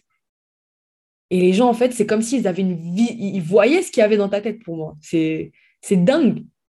En fait, tu offres aux gens une fenêtre sur ton cerveau en créant, en leur offrant de la musique ou en leur offrant tout autre type d'art, tu vois. C'est... Non, c'est dingue, c'est dingue. Donc ouais, c'est, on bosse comme ça. C'est, vraiment euh, recentrer l'humain, recentrer les émotions, et c'est le plus important. Alors, ce qu'on n'a pas dit, c'est qu'à côté de ça, euh, tu travailles, je ne sais pas si c'est le cas, tu travailles toujours au Footlocker de Saint-Denis ou pas? J'ai fait une petite pause. Ah, c'est Sinon, j'allais mourir. Mais donc, tu es en pause, mais a priori, euh, tu travailles toujours là-bas. Ouais. Ok. Parce que tu avais envie de parler aujourd'hui, euh, parmi les trois thèmes euh, que tu souhaitais aborder, de sneakers et streetwear. Et j'ai forcément pensé à, ton, à ton travail. je ne sais pas si c'est ça dont tu voulais parler, j'en doute, mais je, me, je, me, demandais évidemment comment tu arrivais à concilier tout ça, parce qu'on ne l'a pas dit non plus, mais tu es aussi, je ne sais pas si c'est aussi toujours d'actualité, mais tu es aussi étudiante en infocom. C'est ça. C'est ça. Bah, du coup, j'ai obtenu bon diplôme. Je suis officiellement Bac plus 3. ah, félicitations. Merci. Là, je suis en train de chercher un petit master. Euh, et puis, euh, Footlocker, justement, j'ai mis en, pause parce que euh, parce que c'était compliqué d'enchaîner musique. C'était ma dernière année de licence. Donc, c'était assez, intense. plus le taf. Enfin, tu vois, genre... Et ça fait beaucoup ça fait un peu beaucoup. Donc je me suis dit, bon, on va se concentrer euh, sur euh, le principal, parce qu'en vrai, euh, Footlocker, ça me fait de l'argent. Et j'adore, j'adore mon équipe, je les aime, mais ce n'est pas ma priorité dans la vie. Priorité, c'est mes études et, ma musique. En tout cas, c'est mes projets de vie. C'est ce qui, c'est ce qui compte le plus. donc j'ai fait une petite pause pour me focus justement sur mes études et ma musique.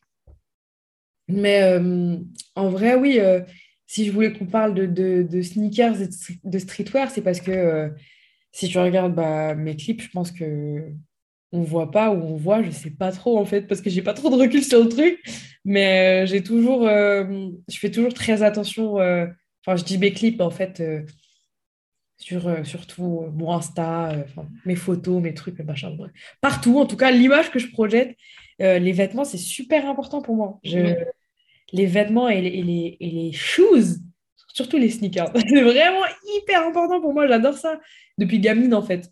J'ai toujours adoré ça. Vraiment, Footlocker, pour le coup, c'est ma famille.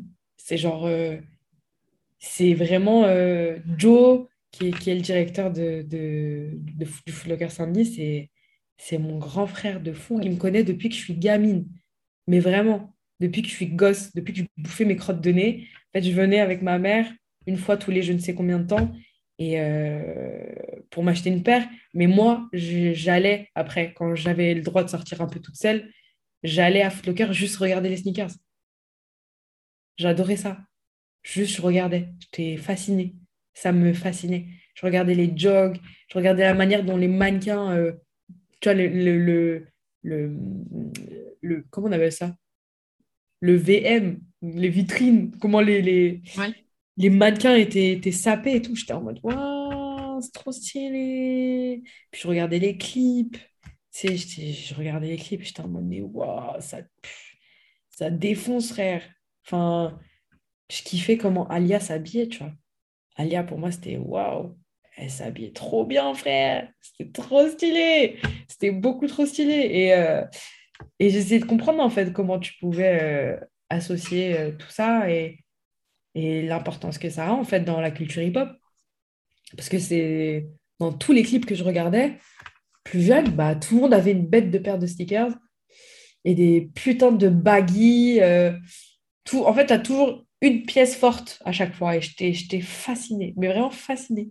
Et bah ouais, donc forcément, en grandissant et en, reprenant un peu, euh, un peu la direction artistique euh, de, de, mon projet, je me suis, euh, je me suis réellement dit, bah, il faut absolument que faut absolument que, que j'applique en fait la manière dont je m'habille tous les jours, c'est la, c'est la manière qui me convient le mieux.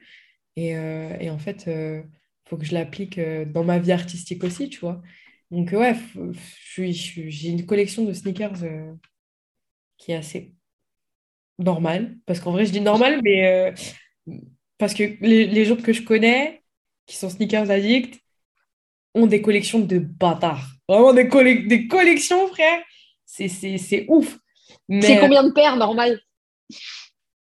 euh, Il est midi 12, touche ton nez. Euh, je crois que j'ai. Allez, en, tout, en tout, tout, tout, hein. je dois avoir euh, une cinquantaine de paires. c'est pas normal, ça, si je peux me permettre. moi, je, fais le comparatif avec les autres gens.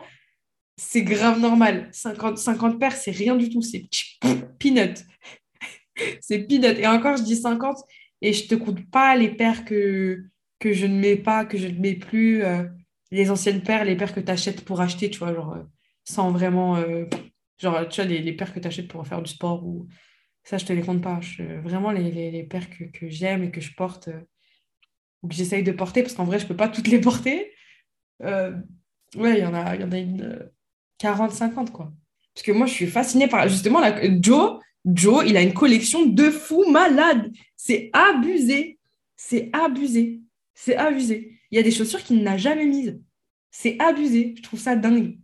Mais voilà. En tout cas, j'achète toujours des chaussures qui, qui me parlent, qui me plaisent. J'achète pas. Parce que tu sais, il y a une vraie hype autour de la sneakers et de la sneaker qui, qui, fait que bah, les gens achètent pour revendre et du coup, ça fait flamber les prix. Enfin bref, euh, tu, je pense que tu connais un peu le, système. Je suis juste en mode, si je kiffe une paire, je l'achète et puis, euh, et puis je ne me, je me prends pas trop la tête. J'ai pas envie de... Je suis pas dans un, dans un bise. Donc, euh, c'est vraiment que... Il n'y a aucune paire là dans mon placard que je n'aime pas. Que j'ai acheté parce que je sais qu'elle était cotée. Parce qu'il y a vraiment des gens qui achètent des chaussures. Tu vois. Ils sont en mode, oh, les côtés de ouf, elle, va se revendre à 700 balles, je l'achète et je la garde. Juste pour, euh, tu vois, genre, juste pour. Non, en fait, la, la... moi, pour moi, les paires de chaussures, c'est trop important. La manière, genre, tu vois, quand, quand on dit, euh, t'es bien dans tes baskets. moi, c'est vraiment réel. Genre, faut que je sois bien dans mes baskets dans le sens euh, littéral du terme. C'est vraiment ça. C'est que quand je porte une paire, comment je me sens forte.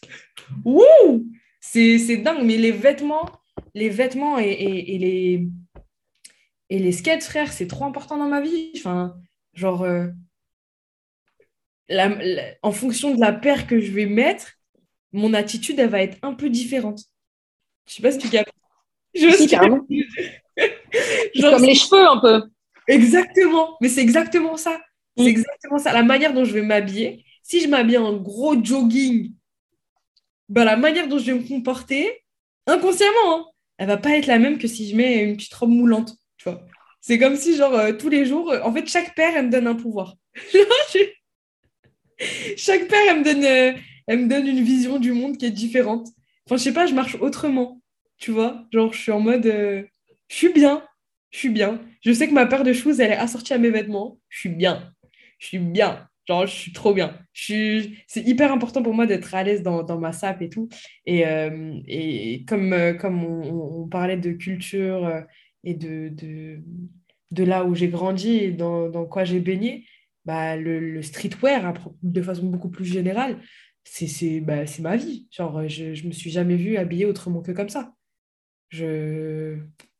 Ma mère, elle m'a toujours habillé, elle toujours habillé ça comme des baskets, des jogos, des baggy, des shorts de basket, euh, des hauts de basket, des maillots de foot. Enfin, ça a toujours été comme ça chez moi. Et ça a été, euh, hyper. Enfin, je calculais même pas avant comment je m'habillais. Mais euh, aujourd'hui, je prête une attention, particulière justement à ma manière de m'habiller et de réutiliser justement toutes, euh, ces choses-là et, et, les mélanger justement à, à, ma culture, ma culture justement arabe. Justement, c'est le deuxième sujet dont tu, tu voulais parler. Parce que...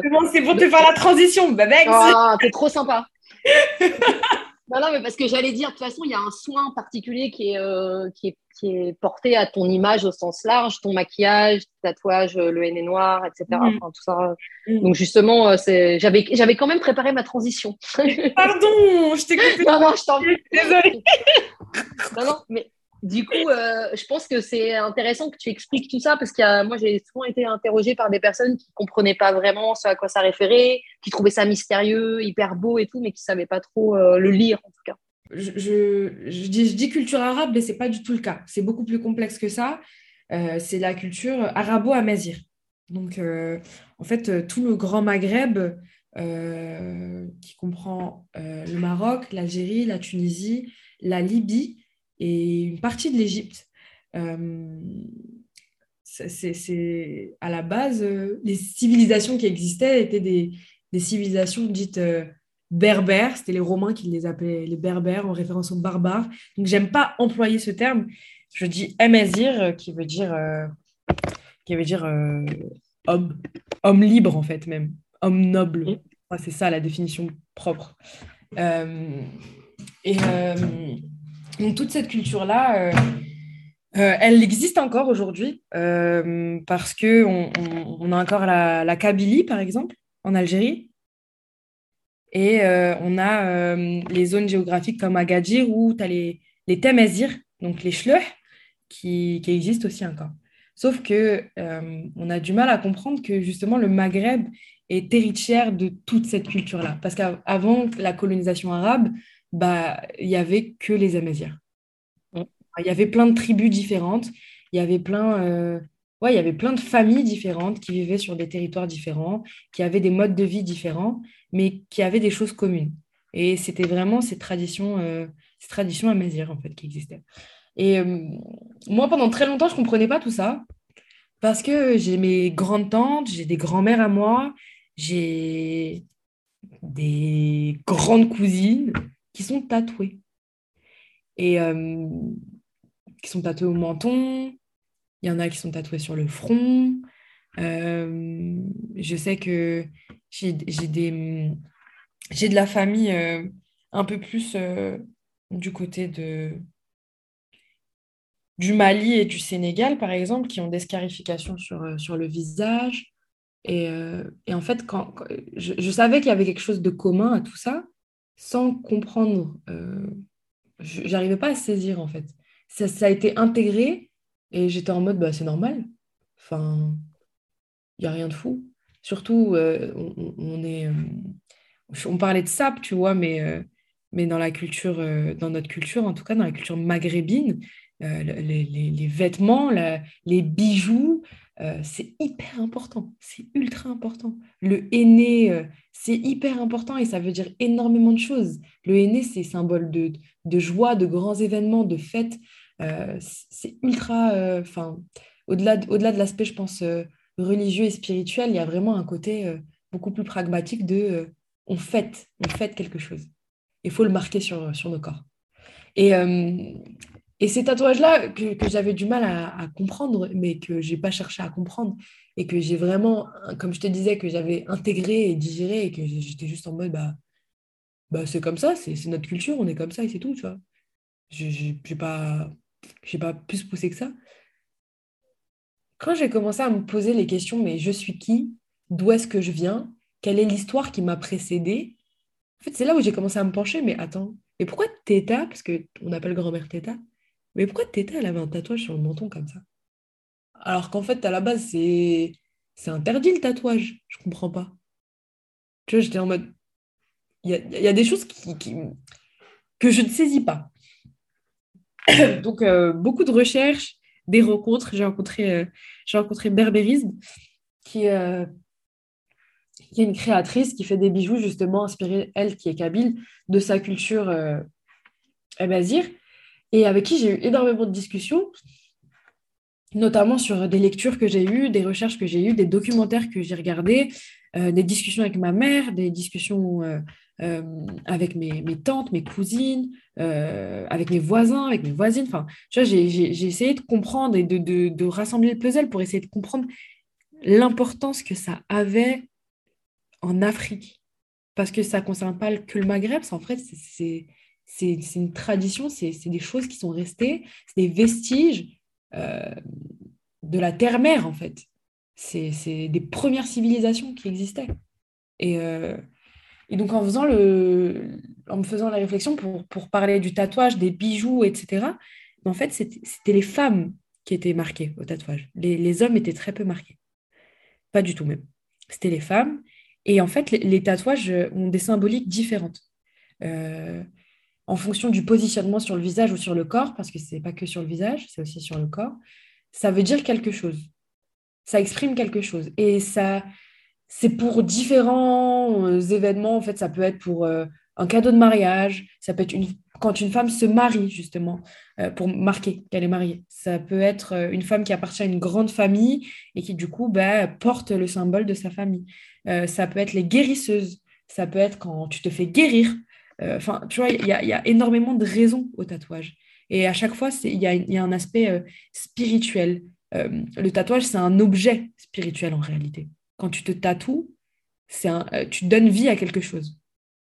Et et en fait, en, me réappropriant ça, en comprenant et en me disant, mais en fait, toutes les femmes qui sont autour de moi sont des putains de guerrières. Les femmes qui m'ont précédée sont des putains de guerrières. En fait, les femmes qui se sont battues, parce qu'en réalité, pendant la colonisation arabe, dans le Grand Maghreb, euh, c'est les femmes qui allaient au front. Elles avaient des bijoux sur la tête euh, qui, qui, voulaient dire quelque chose ça a une histoire en fait. Tout ce qu'on porte et tout ce qu'on. C'est des guerrières, elles se sont battues pour la liberté de leurs frères. Enfin, tu vois, c'est tout cet aspect-là, toute cette histoire-là, tout ce truc qui, qui m'a transcendée. Et je me suis dit, mon Dieu, que je suis chanceuse d'appartenir à cette histoire-là. Et je veux continuer de. de, comment dirais-je De perpétuer ces traditions. Même si je ne peux pas me tatouer le visage réellement, je veux quand même le marquer. On a du maquillage, je peux le faire. C'est pas grave, je le fais.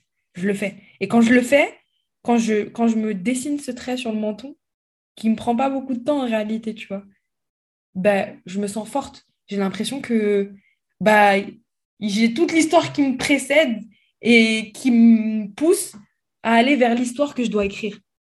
Tu vois? Et c'est comme si genre j'étais j'avais toute mon équipe derrière. Je suis toute seule, hein, mais j'ai toute mon équipe. J'ai mes grands-mères, mes tantes, euh, mes grands-pères, mes... mes ancêtres que je ne connais pas et que j'essaye de, de, de, comprendre. Enfin, j'essaie de comprendre réellement encore, toujours, d'où je viens et pourquoi je viens de là, tu vois. Et c'est une force incroyable que de se dire qu'en fait, carrément, je me suis dit à un moment, mais c'est pour ça que je suis aussi starbée. C'est pour ça que je suis en fait, autant dans l'affront. C'est pour ça qu'en fait, j'accepte aucune case. C'est pour ça que j'ai besoin, j'ai un besoin absolu de liberté. C'est dans mon ADN, en fait, frère. c'est grave dans mon ADN. Et enfin, c'est dingue. Et surtout que on, peut se dire que c'est plutôt du côté du Maroc, justement, que, que j'ai pu voir tout ça. Mais en fait, non. Ce qui est ouf, c'est que en Égypte aussi, ma famille est, héritière de, cette culture amazir. Ma famille est descendante amazir, des deux côtés. Des deux côtés. Et, moi, je, je, je, ne comprenais pas. Tout ça, je ne comprenais pas. Et en réalité, tu vois, même dans le Maghreb, on a une façon de parler euh, euh, qui, On a des dialectes qui s'éloignent un peu de, de l'arabe la, littéraire. C'est un peu plus un peu plus dans la consonne. On pourrait dire que c'est un peu plus agressif euh, généralement. Moi, je trouve ça stylé. mais, mais en fait, c'est parce que c'est un mélange d'accent arabe et d'accent euh, amazir. Tu vois c'est ce mélange-là, de, de c'est ce mélange de ces deux langues qui font qu'aujourd'hui, euh, bah, au Maroc, en Algérie, euh, on a ces, langages un peu, euh, un peu c'est un peu, c'est un peu frontal, genre c'est un peu agressif comme langage. Donc, enfin, tu vois, c'est vraiment, en fait, on est, on est tous, en tout cas au Maghreb, héritiers à différents degrés de cette culture hyper riche et hyper complexe qui est la culture arabo je dis arabo-amazien. Voilà. Toi, du coup, tu parles euh, l'arabe euh, classique ou euh, tamazir enfin, Est-ce que tu as plusieurs dialectes aussi que tu maîtrises? Non, malheureusement, je ne parle pas du tout, je parle pas du tout berbère. Je parle pas du tout berbère. J'aurais aimé, mais pas du tout. Pas du tout, pas du tout. Personne dans ma famille ne, parle, ne parle ce langage. Je crois que du côté de mon père en Égypte, du coup, il y a, y, a, des langages très particuliers qui existent. Euh, qui sont un peu différents. Je crois que bah, du coup, ma, ma, grande tante parle un langage spécifique, mais tout le monde parle l'arabe. Donc, moi, j'ai vraiment grandi dans, la langue arabe, j'ai baigné dans la langue arabe. Euh, et euh, je, parle, je parle le marocain, donc le dialecte marocain, le dalija, on appelle ça le dalija. Et, et je parle l'égyptien, qui se rapproche un peu plus de l'arabe littéraire. Parfois, dans tes freestyles, tu, tu... ça fait longtemps que j'en ai pas vu, mais tu, tu rappes en arabe aussi. Ouais, exact. Il y a, il y a toujours deux, trois phases que, que, je cale. Je dis toujours, mais non, mais quand, en fait, c'est vraiment du feeling. Quand je le sens et que j'ai envie de le faire, bah, je le fais. Mais euh, il y a des choses que j'arrive plus facilement à dire en, arabe, donc je les dis en arabe. Et je les trouve plus poétiques en arabe parce que la, la langue arabe est, est, très, très, très riche. Et un mot en cache souvent dix, généralement. donc, euh, c'est une manière d'exprimer de, quelque, quelque, chose, en tout cas, euh, parce que je ne peux pas l'exprimer en français. La manière dont je veux le dire, elle, elle, passe mieux en arabe, et si je le retranscris en français, ben, ça, ça, dénature le truc. Donc, je suis vraiment en mode, euh, fais-le comme tu le sens, et c'est vraiment très, très spontané, très, très naturel. Euh, et donc, voilà, en vrai, c'est il y, a des, il y a des sons, il y a des gens qui m'ont connu, on parlait de freestyle tout à l'heure, euh, de freestyle et de, de mon, apogée sur Facebook, etc. Mais il y a des gens qui m'ont connu avec ce qu'on appelle le freestyle international, ouais. où je rappe en, en dalija, du coup en marocain, euh, en égyptien, en français et en anglais. Et il y a des gens qui m'ont connu comme ça et qui étaient en mode, mais wesh, mais c'est une vidéo qui a grave marché. Et comme je te disais, encore aujourd'hui, on m'en parle de, de ce freestyle. C'est assez ouf. Mais, euh, mais oui, ça a toujours été. Euh, chez moi, on parlait, on parlait l'arabe et le français mélangés. Donc en fait, euh, je pense que c'est assez, assez hum, instinctif, on va dire, le fait que je rappe en français et en, en arabe un peu. Tu vois, enfin, que je le fasse sans trop réfléchir. Parce que chez moi, ça se passe comme ça déjà. Et le dernier sujet dont tu voulais parler euh, aujourd'hui, c'est les animés. Oh ouais, j'avais oublié, putain Quand on suit tes réseaux, on voit qu'il y, a une passion, euh, une passion animée qui est assez évidente. Et même dans l'imagerie, euh, je trouve que parfois on retrouve quand même des, clairement une inspiration très, très claire. Ouais, carrément, carrément. C'est vraiment comme je te parlais, je te parlais de films tout à l'heure, ma vie c'est un film et tout, mais en fait, au-delà de ça, ma vie, c'est un shonen. Euh, shonen, c'est un, un, point de vue un peu plus masculin, euh, dans, dans, le sens où c'est un, un, petit mec, un petit adolescent euh, qui est en quête d'aventure, qui va aller chercher. il va chercher quelque chose. Tu sais pas, ça dépend de, de, ce que tu regardes. En tout cas, il va chercher quelque chose. Et donc, il s'accompagne de gens et il avance. Et il y a des obstacles, il y a des péripéties. Enfin, bref, en tout cas, Voilà, c'est assez basique comme truc. Et euh, il y a des combats, il y a des combats, c'est quand même très important. Il y, a des gros, gros combats à chaque fois. Il y a, les boss, donc euh, tu as des, petits, as des petits ennemis et après tu bats le boss. enfin, tu vois, c'est un peu cette idée-là. Euh, et, et ouais, donc moi j'ai toujours adoré ça. Ma mère, quand j'étais petite, on regardait beaucoup Nicky Larson déjà. Ouais. On regardait Rama 1,5. Dragon Ball Z, même si j'avais pas accès. En fait, c'est drôle parce que je, le dis très peu, je le dis très souvent, mais je vais te le dire. Dragon Ball Z, en vrai, je l'ai regardé en arabe. C'est ah grave pas marrant. C'est grave pas marrant parce que du coup, j'avais la parabole et il y a des trucs auxquels j'avais pas forcément accès. Donc, en fait, ça, ça passait sur, euh, sur des chaînes arabes. Et donc, ouais, Vegeta, il parlait rebeu, quoi. C'était. ça fait qu'il y a des épisodes. Ouais, ça doit être déroutant un petit peu. Ouais, après, après je me suis habituée. Enfin, ce qui était déroutant, c'est passer au français. Donc, euh, quand j'ai vu que Vegeta, il parlait comme ça, j'étais pas bien. Ah, surtout quoi, à l'époque, il n'y avait que les versions françaises. Tu, tu, c'était quelque chose, quoi. Mais euh, ouais, je sais plus sur quoi je regardais, quoi. Enfin, j'avais juste la parabole et ouais, on, hackait ma famille, on était des hackers déjà dans la... On, on hackait, on hackait les chaînes. et, euh, et donc, ouais, euh, je, je, j'ai commencé à regarder des bails et puis on a réussi à avoir Game One à un moment. Donc, euh, j'étais dans Naruto. Et tu vois, ce qui est relou avec la télé, c'est que ben, Dragon Ball Z, Naruto et tout, c'est des trucs que je regardais, mais que j'avais pas de début et de fin. Genre, je passais de l'épisode, je pense, 40 à l'épisode 80 sans comprendre ce qui s'est passé en ce temps. ça qui était un peu, un peu relou, un peu chiant. Euh, mais euh, sur, euh, sur, sur la chaîne Manga, en tout cas, je sais qu'il y a une chaîne qui s'appelle Manga. Je crois qu'elle existe toujours. Hein, qui passait pas mal, de, pas mal de trucs. Et puis, il y avait Midi les Zouzous avec Amtaro et tout, qui sont des animés. Donc, en vrai, la, la, la, culture, la culture japonaise, ça a, été, ça a été une culture dans laquelle, en vrai, j'ai baigné aussi, tu vois. Genre, j'allais, j'allais à la FNAC avec ma mère et puis, euh, tu sais, j'ouvrais, j'ouvrais les trucs et, et j'étais en mode, c'est trop bien dessiné, putain, waouh. Je comprenais pas l'ordre des trucs et tout, forcément, tu vois, mais j'étais juste déjà euh, omnibilée par l'art que c'était, la manière dont c'était raconté et tout. Et, euh, et, en fait, au plus je grandissais et au plus bah, ça m'attirait, et puis, et puis on arrivait on arrivait au moment où bah, YouTube, euh, ça a fait boom, donc je regardais plein de trucs, plein de conneries sur YouTube. Et, euh, et arrivé le moment où Netflix est arrivé, et Naruto sur Netflix. Et là, j'ai tout repris, enfin, j'ai tout recommencé, j'ai tout regardé du début, genre, du début à la fin. Je n'ai pas laissé une... Même les hors-séries, je les ai regardés. Je les ai regardés. Je voulais me venger de tous ces épisodes qui m'ont fait sauter Game One. J'avais le seum.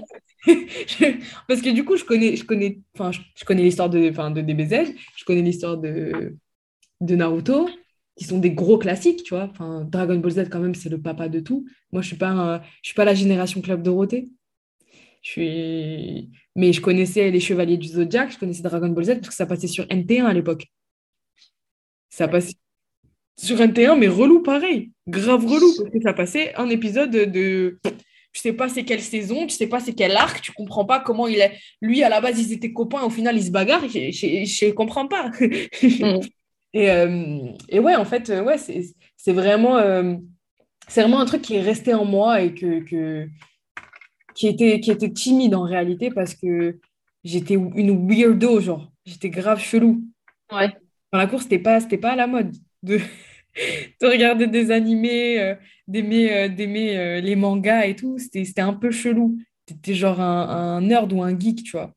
Alors qu'aujourd'hui, c'est super. ouais, aujourd'hui, c'est à la mode. Mais moi, j'étais un, un, peu, un peu timide, tu vois. Enfin, genre, comme je dis dans, dans Attitude, j'ai jamais eu la dégaine des meufs les plus aimées de ma classe. Genre, j'ai toujours eu conscience que t'es chelou, frère. pour, pour, les gens, en tout cas. Il n'y avait rien de chelou. Moi, je me trouvais pas chelou. Mais pour les gens, j'étais euh, j'étais bizarre. J'étais un peu bizarre. Donc, euh, donc, en fait, je disais à personne. Je faisais mes trucs et tout. Et, je disais à personne. Et c'était avec ma mère, en fait. C'était mes moments avec ma maman. franchement, genre, ouais, c'était mes moments avec ma momie. Et, euh, et ouais, en grandissant, euh, donc je te disais YouTube, je regardais grave des trucs sur YouTube. Et puis, il y a eu l'apogée euh, des, des, plateformes de, de streaming. Donc, quand je te disais, ouais, Netflix ramène des trucs, mais il y a aussi Crunchyroll et ADN. Ouais. je me suis. Enfin, c'était direct, c'était de l'instantané. Et là, j'ai consommé du, du, de l'animé fort. Avant, avant ça, je lisais quand même des mangas, je lisais quand même des scans, tu vois. Euh, GTO fort. GTO, euh, je pense que c'est un, un, des, un des mangas qui m'a le plus marqué parce que, tu vois, le, le mec euh, qui sort d'un gang, euh, qui du jour au lendemain devient prof, et c'est un prof trop stylé, frère, tout le monde voulait l'avoir comme prof. Soit tu voulais que ce soit ton prof, soit tu voulais être comme lui quand tu seras grand. C'était trop badass, le book, tu vois. Et, et en fait, ouais, ça a été, ça a été un, des, un des premiers mangas qui m'a qui m'a marqué. Et puis, euh, puis après, ouais, euh, le reste, ça a été, ça a été, euh, ça a été là, là, quand, quand, quand on avait accès justement de façon un peu plus libre à tout ça.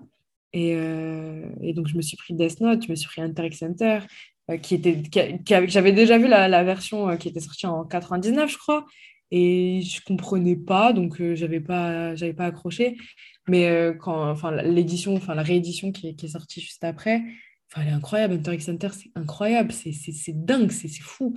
Euh, Tokyo Ghoul, en fait, ça, c'est vraiment, on va dire, tous les, tous les animés de la nouvelle génération, pas de l'ancienne, euh, tous les animés de, de avec la, new generation qui est vraiment pas en mode arc, qui est vraiment genre saisonnière, qui fonctionne comme une série presque. C'est saisons, les arcs se, structurent en fonction des saisons. C'est hyper intéressant aussi, mais Full, euh, full Metal Alchemist, genre, oh mon Dieu Seigneur, comme c'est beau, comme c'est bien fait. Euh, Demon Slayer, comme c'est beau, comme c'est bien fait. Avec la technologie d'aujourd'hui, les graphismes sont fous. Euh, je, je, vais dire un truc qui fâche, mais tu vois, One Piece, c'est incontournable je, dans, dans, dans, la, dans, dans la culture Jap, manga, animé moi, j'ai jamais réussi à accrocher. j'ai jamais réussi parce que euh, les graphismes ne m'ont jamais parlé. Ça m'a jamais euh, attiré plus que ça. Dans la manière. Et je sais que l'histoire, elle est dingue. Franchement, je... tous les gens avec qui je, je, je grandis et avec qui on discute de ça, ils me disent Mais l'histoire, c'est un truc de ouf, frère. Tu sais pas les rebondissements. Et moi, je suis en mode Bah ouais, j'ai conscience d'eux, mais j'y arrive pas parce que euh, il y a quand même cette cette, euh, cette idée du beau. Tu vois, c'est beau, c'est graphique, c'est poétique. Euh, et One Piece, j'ai beaucoup de mal parce que je pense que ça a vieilli aussi. Donc, euh, c'est ça fait que j'accroche pas. Mais, mais les animés de la nouvelle génération, là, pour moi, c'est gif sur gif sur gif sur gif sur gif. C'est dingue. En fait, ça permet de raconter des histoires qu'on ne peut pas raconter avec des films. Tu vois. Quand, quand tu fais un film, il y a des contraintes forcément, parce qu'il y a des contraintes physiques. Ouais. Dans un animé, il n'y a aucune contrainte. C'est la liberté absolue. Tu peux inventer des trucs complètement absurdes et c'est OK. Genre, dans la c'est plus compliqué de, de, le, de le mettre en scène, de le réfléchir, de le penser. Dans, dans, dans la manière dont c'est dessiné, en fait, c'est, des fois, ça n'a pas de sens. Euh, franchement, c'est, pour moi, l'attaque des titans, par exemple, c'est, c'est un des, des meilleurs animés de la décennie. C'est vraiment genre, c'est profond. Je pense que les scans, c'est encore plus profond. Mais, mais c'est vraiment incroyable la complexité des personnages, la profondeur du truc, les graphismes, l'histoire. Le, c'est dingue, tout est dingue, tout est ouf. Et tu t'attends, euh, tu vois, contrairement à certaines choses, des fois tu t'attends à enfin, tu sais comment ça va se passer. Bah là, en fait, les rebondissements, des fois tu te dis, oh le bâtard, wesh, comment, tu vois, comment ça s'est passé?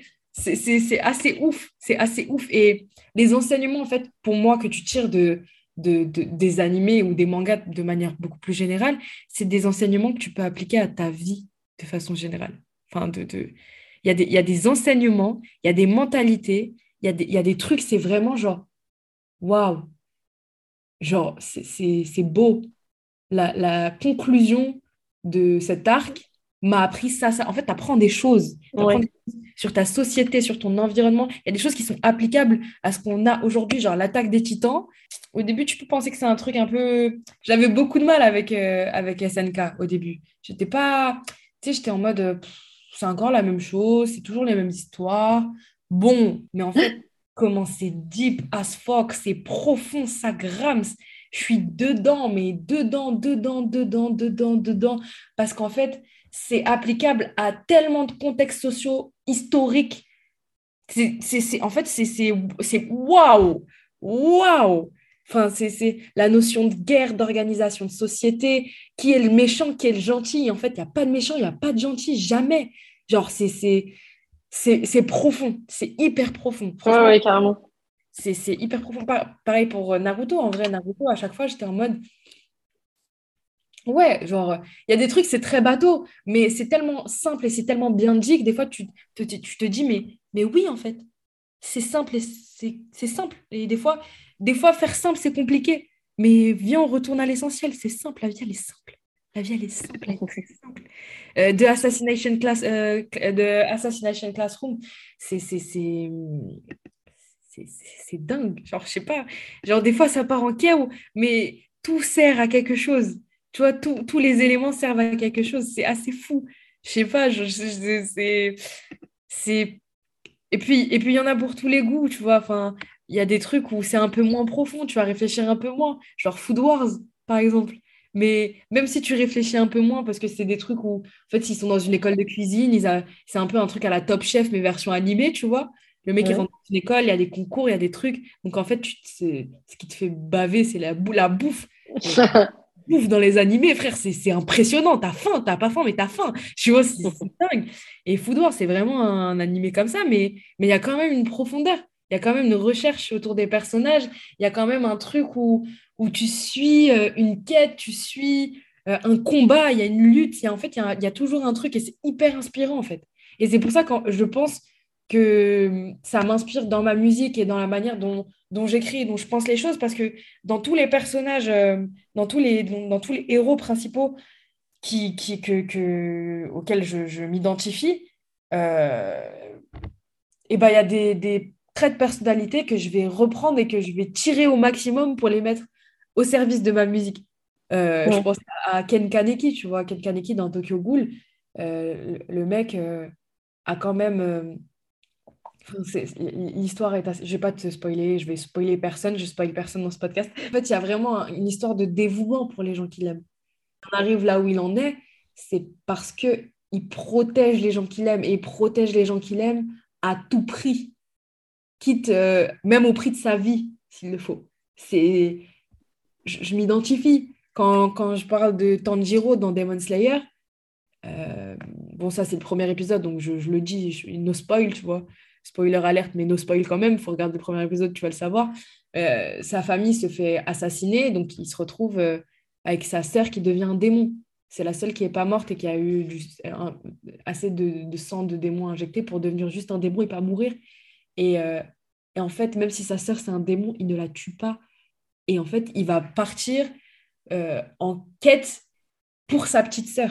Il va essayer de trouver un remède pour sauver sa petite sœur pour qu'elle redevienne humaine. En fait, c'est ça, c'est ce qui nous explique dès le début. Après, pour ceux qui ont envie de regarder Demon Slayer, c'est un chef-d'œuvre, c'est exceptionnel, l'histoire est incroyable et c'est beaucoup plus complexe que ce que je viens de dire, mais c'est enfin, tu vois, dans les qualités humaines qui sont retranscrites dans la pureté des personnages, je suis en mode, il y a des choses auxquelles dans lesquelles je me reconnais et que, ouais, comme je te disais, je les, je les réutilise au service de ma musique. Et dans mon image, forcément, il y a un truc un peu, euh, un peu, euh, un peu, genre, justement, un mélange de tous ces persos-là, un peu, un peu badass, un peu, un peu honnête, un peu authentique quand même, et avec des émotions pures qui, qui tentent d'être mises en avant. Et je pense que enfin, ça passe, ça passe par, euh, par la manière dont je m'habille, par mon maquillage, par mes coiffures, forcément. Et donc, en fait, euh, ouais, c'est un peu, je suis un peu le personnage principal, le héros principal de mon propre shonen, quoi. Ah, quelle belle conclusion J'avais préparé une, une, transition un peu pourrie, donc euh, c'est mieux, c'est mieux de finir là-dessus que, j'allais dire, ouais, t'as dit que t'étais un peu bizarre, mais ne serais-tu pas original? D'ailleurs, on va écouter original pour. tu vois ce que je veux dire? Bon. J'ai grave capté, mais c'était pas mal. Pour finir, est-ce que tu veux nous dire quand on peut écouter ton projet peut-être, même s'il est toujours en cours de décréation, recréation Ouais. eh ben écoutez, euh, euh, suivez-moi sur les réseaux sociaux pour en savoir un peu plus, pour voir euh, un peu les process de création, me suivre un peu dans, ma vie de Anna Montana. suivez-moi sur les réseaux, allez streamer les derniers titres. Voilà, n'hésitez pas à réagir aux freestyles que je poste, etc. Ça se trouve, je sortirai un projet avec que des freestyles avant la fin de l'année, qui sait? Mais oui, n'hésitez pas à me suivre sur les réseaux sociaux, n'hésitez pas à réagir, à m'envoyer des messages, à discuter avec moi parce que j'adore rencontrer des gens et échanger avec eux. C'est toujours hyper intéressant. Et voilà, prenez soin de vous. N'oubliez pas d'être intègre, de faire en sorte que ce que vous pensez, ce que vous dites et ce que vous ressentez soit sur le même alignement. C'est très important. Aimez-vous et moi, je vous aime. Voilà. Merci beaucoup. On va évidemment guetter ce projet avec euh, impatience et euh, force à toi d'ici là. On se quitte avec donc Original, qui est euh, l'un des derniers titres que tu as sorti avant euh, Salut. Salut. Mon salaire ne vaut pas mon travail. Hmm, pourtant, je me suis juré de faire de la maille. Hmm, j'aimerais être un peu original. Hmm, je suis juste le mouton mort dans le bétail. T'es original. Ah ouais.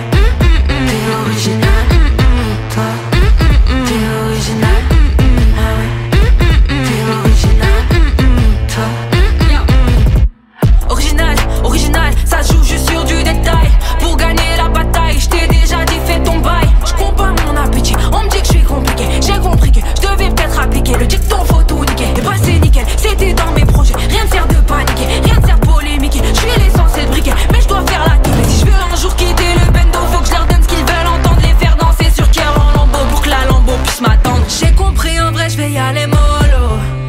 Même si je préfère répéter ta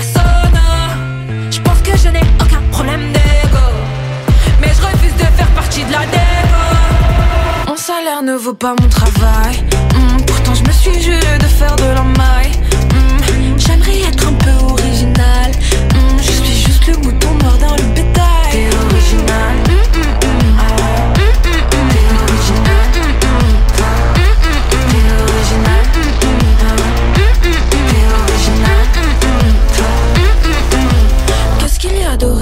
Le fait d'être incompris. Personne ne te comprend vraiment sauf si on connaît ton prix. J'ai des images plein la tête et des idées en projection. Pourquoi on te projette toujours que t'es une putain d'exception? Sur quel postulat on se base? Qu'on m'explique quelles sont les normes? Quand on me dit à l'oreille que je me comporte comme un homme. Original, original, sans exposer l'éventail. Chacune de mes entailles sont les revers de mes médailles. J'ai compris en vrai je vais y aller mollo. Même si je préfère répéter ta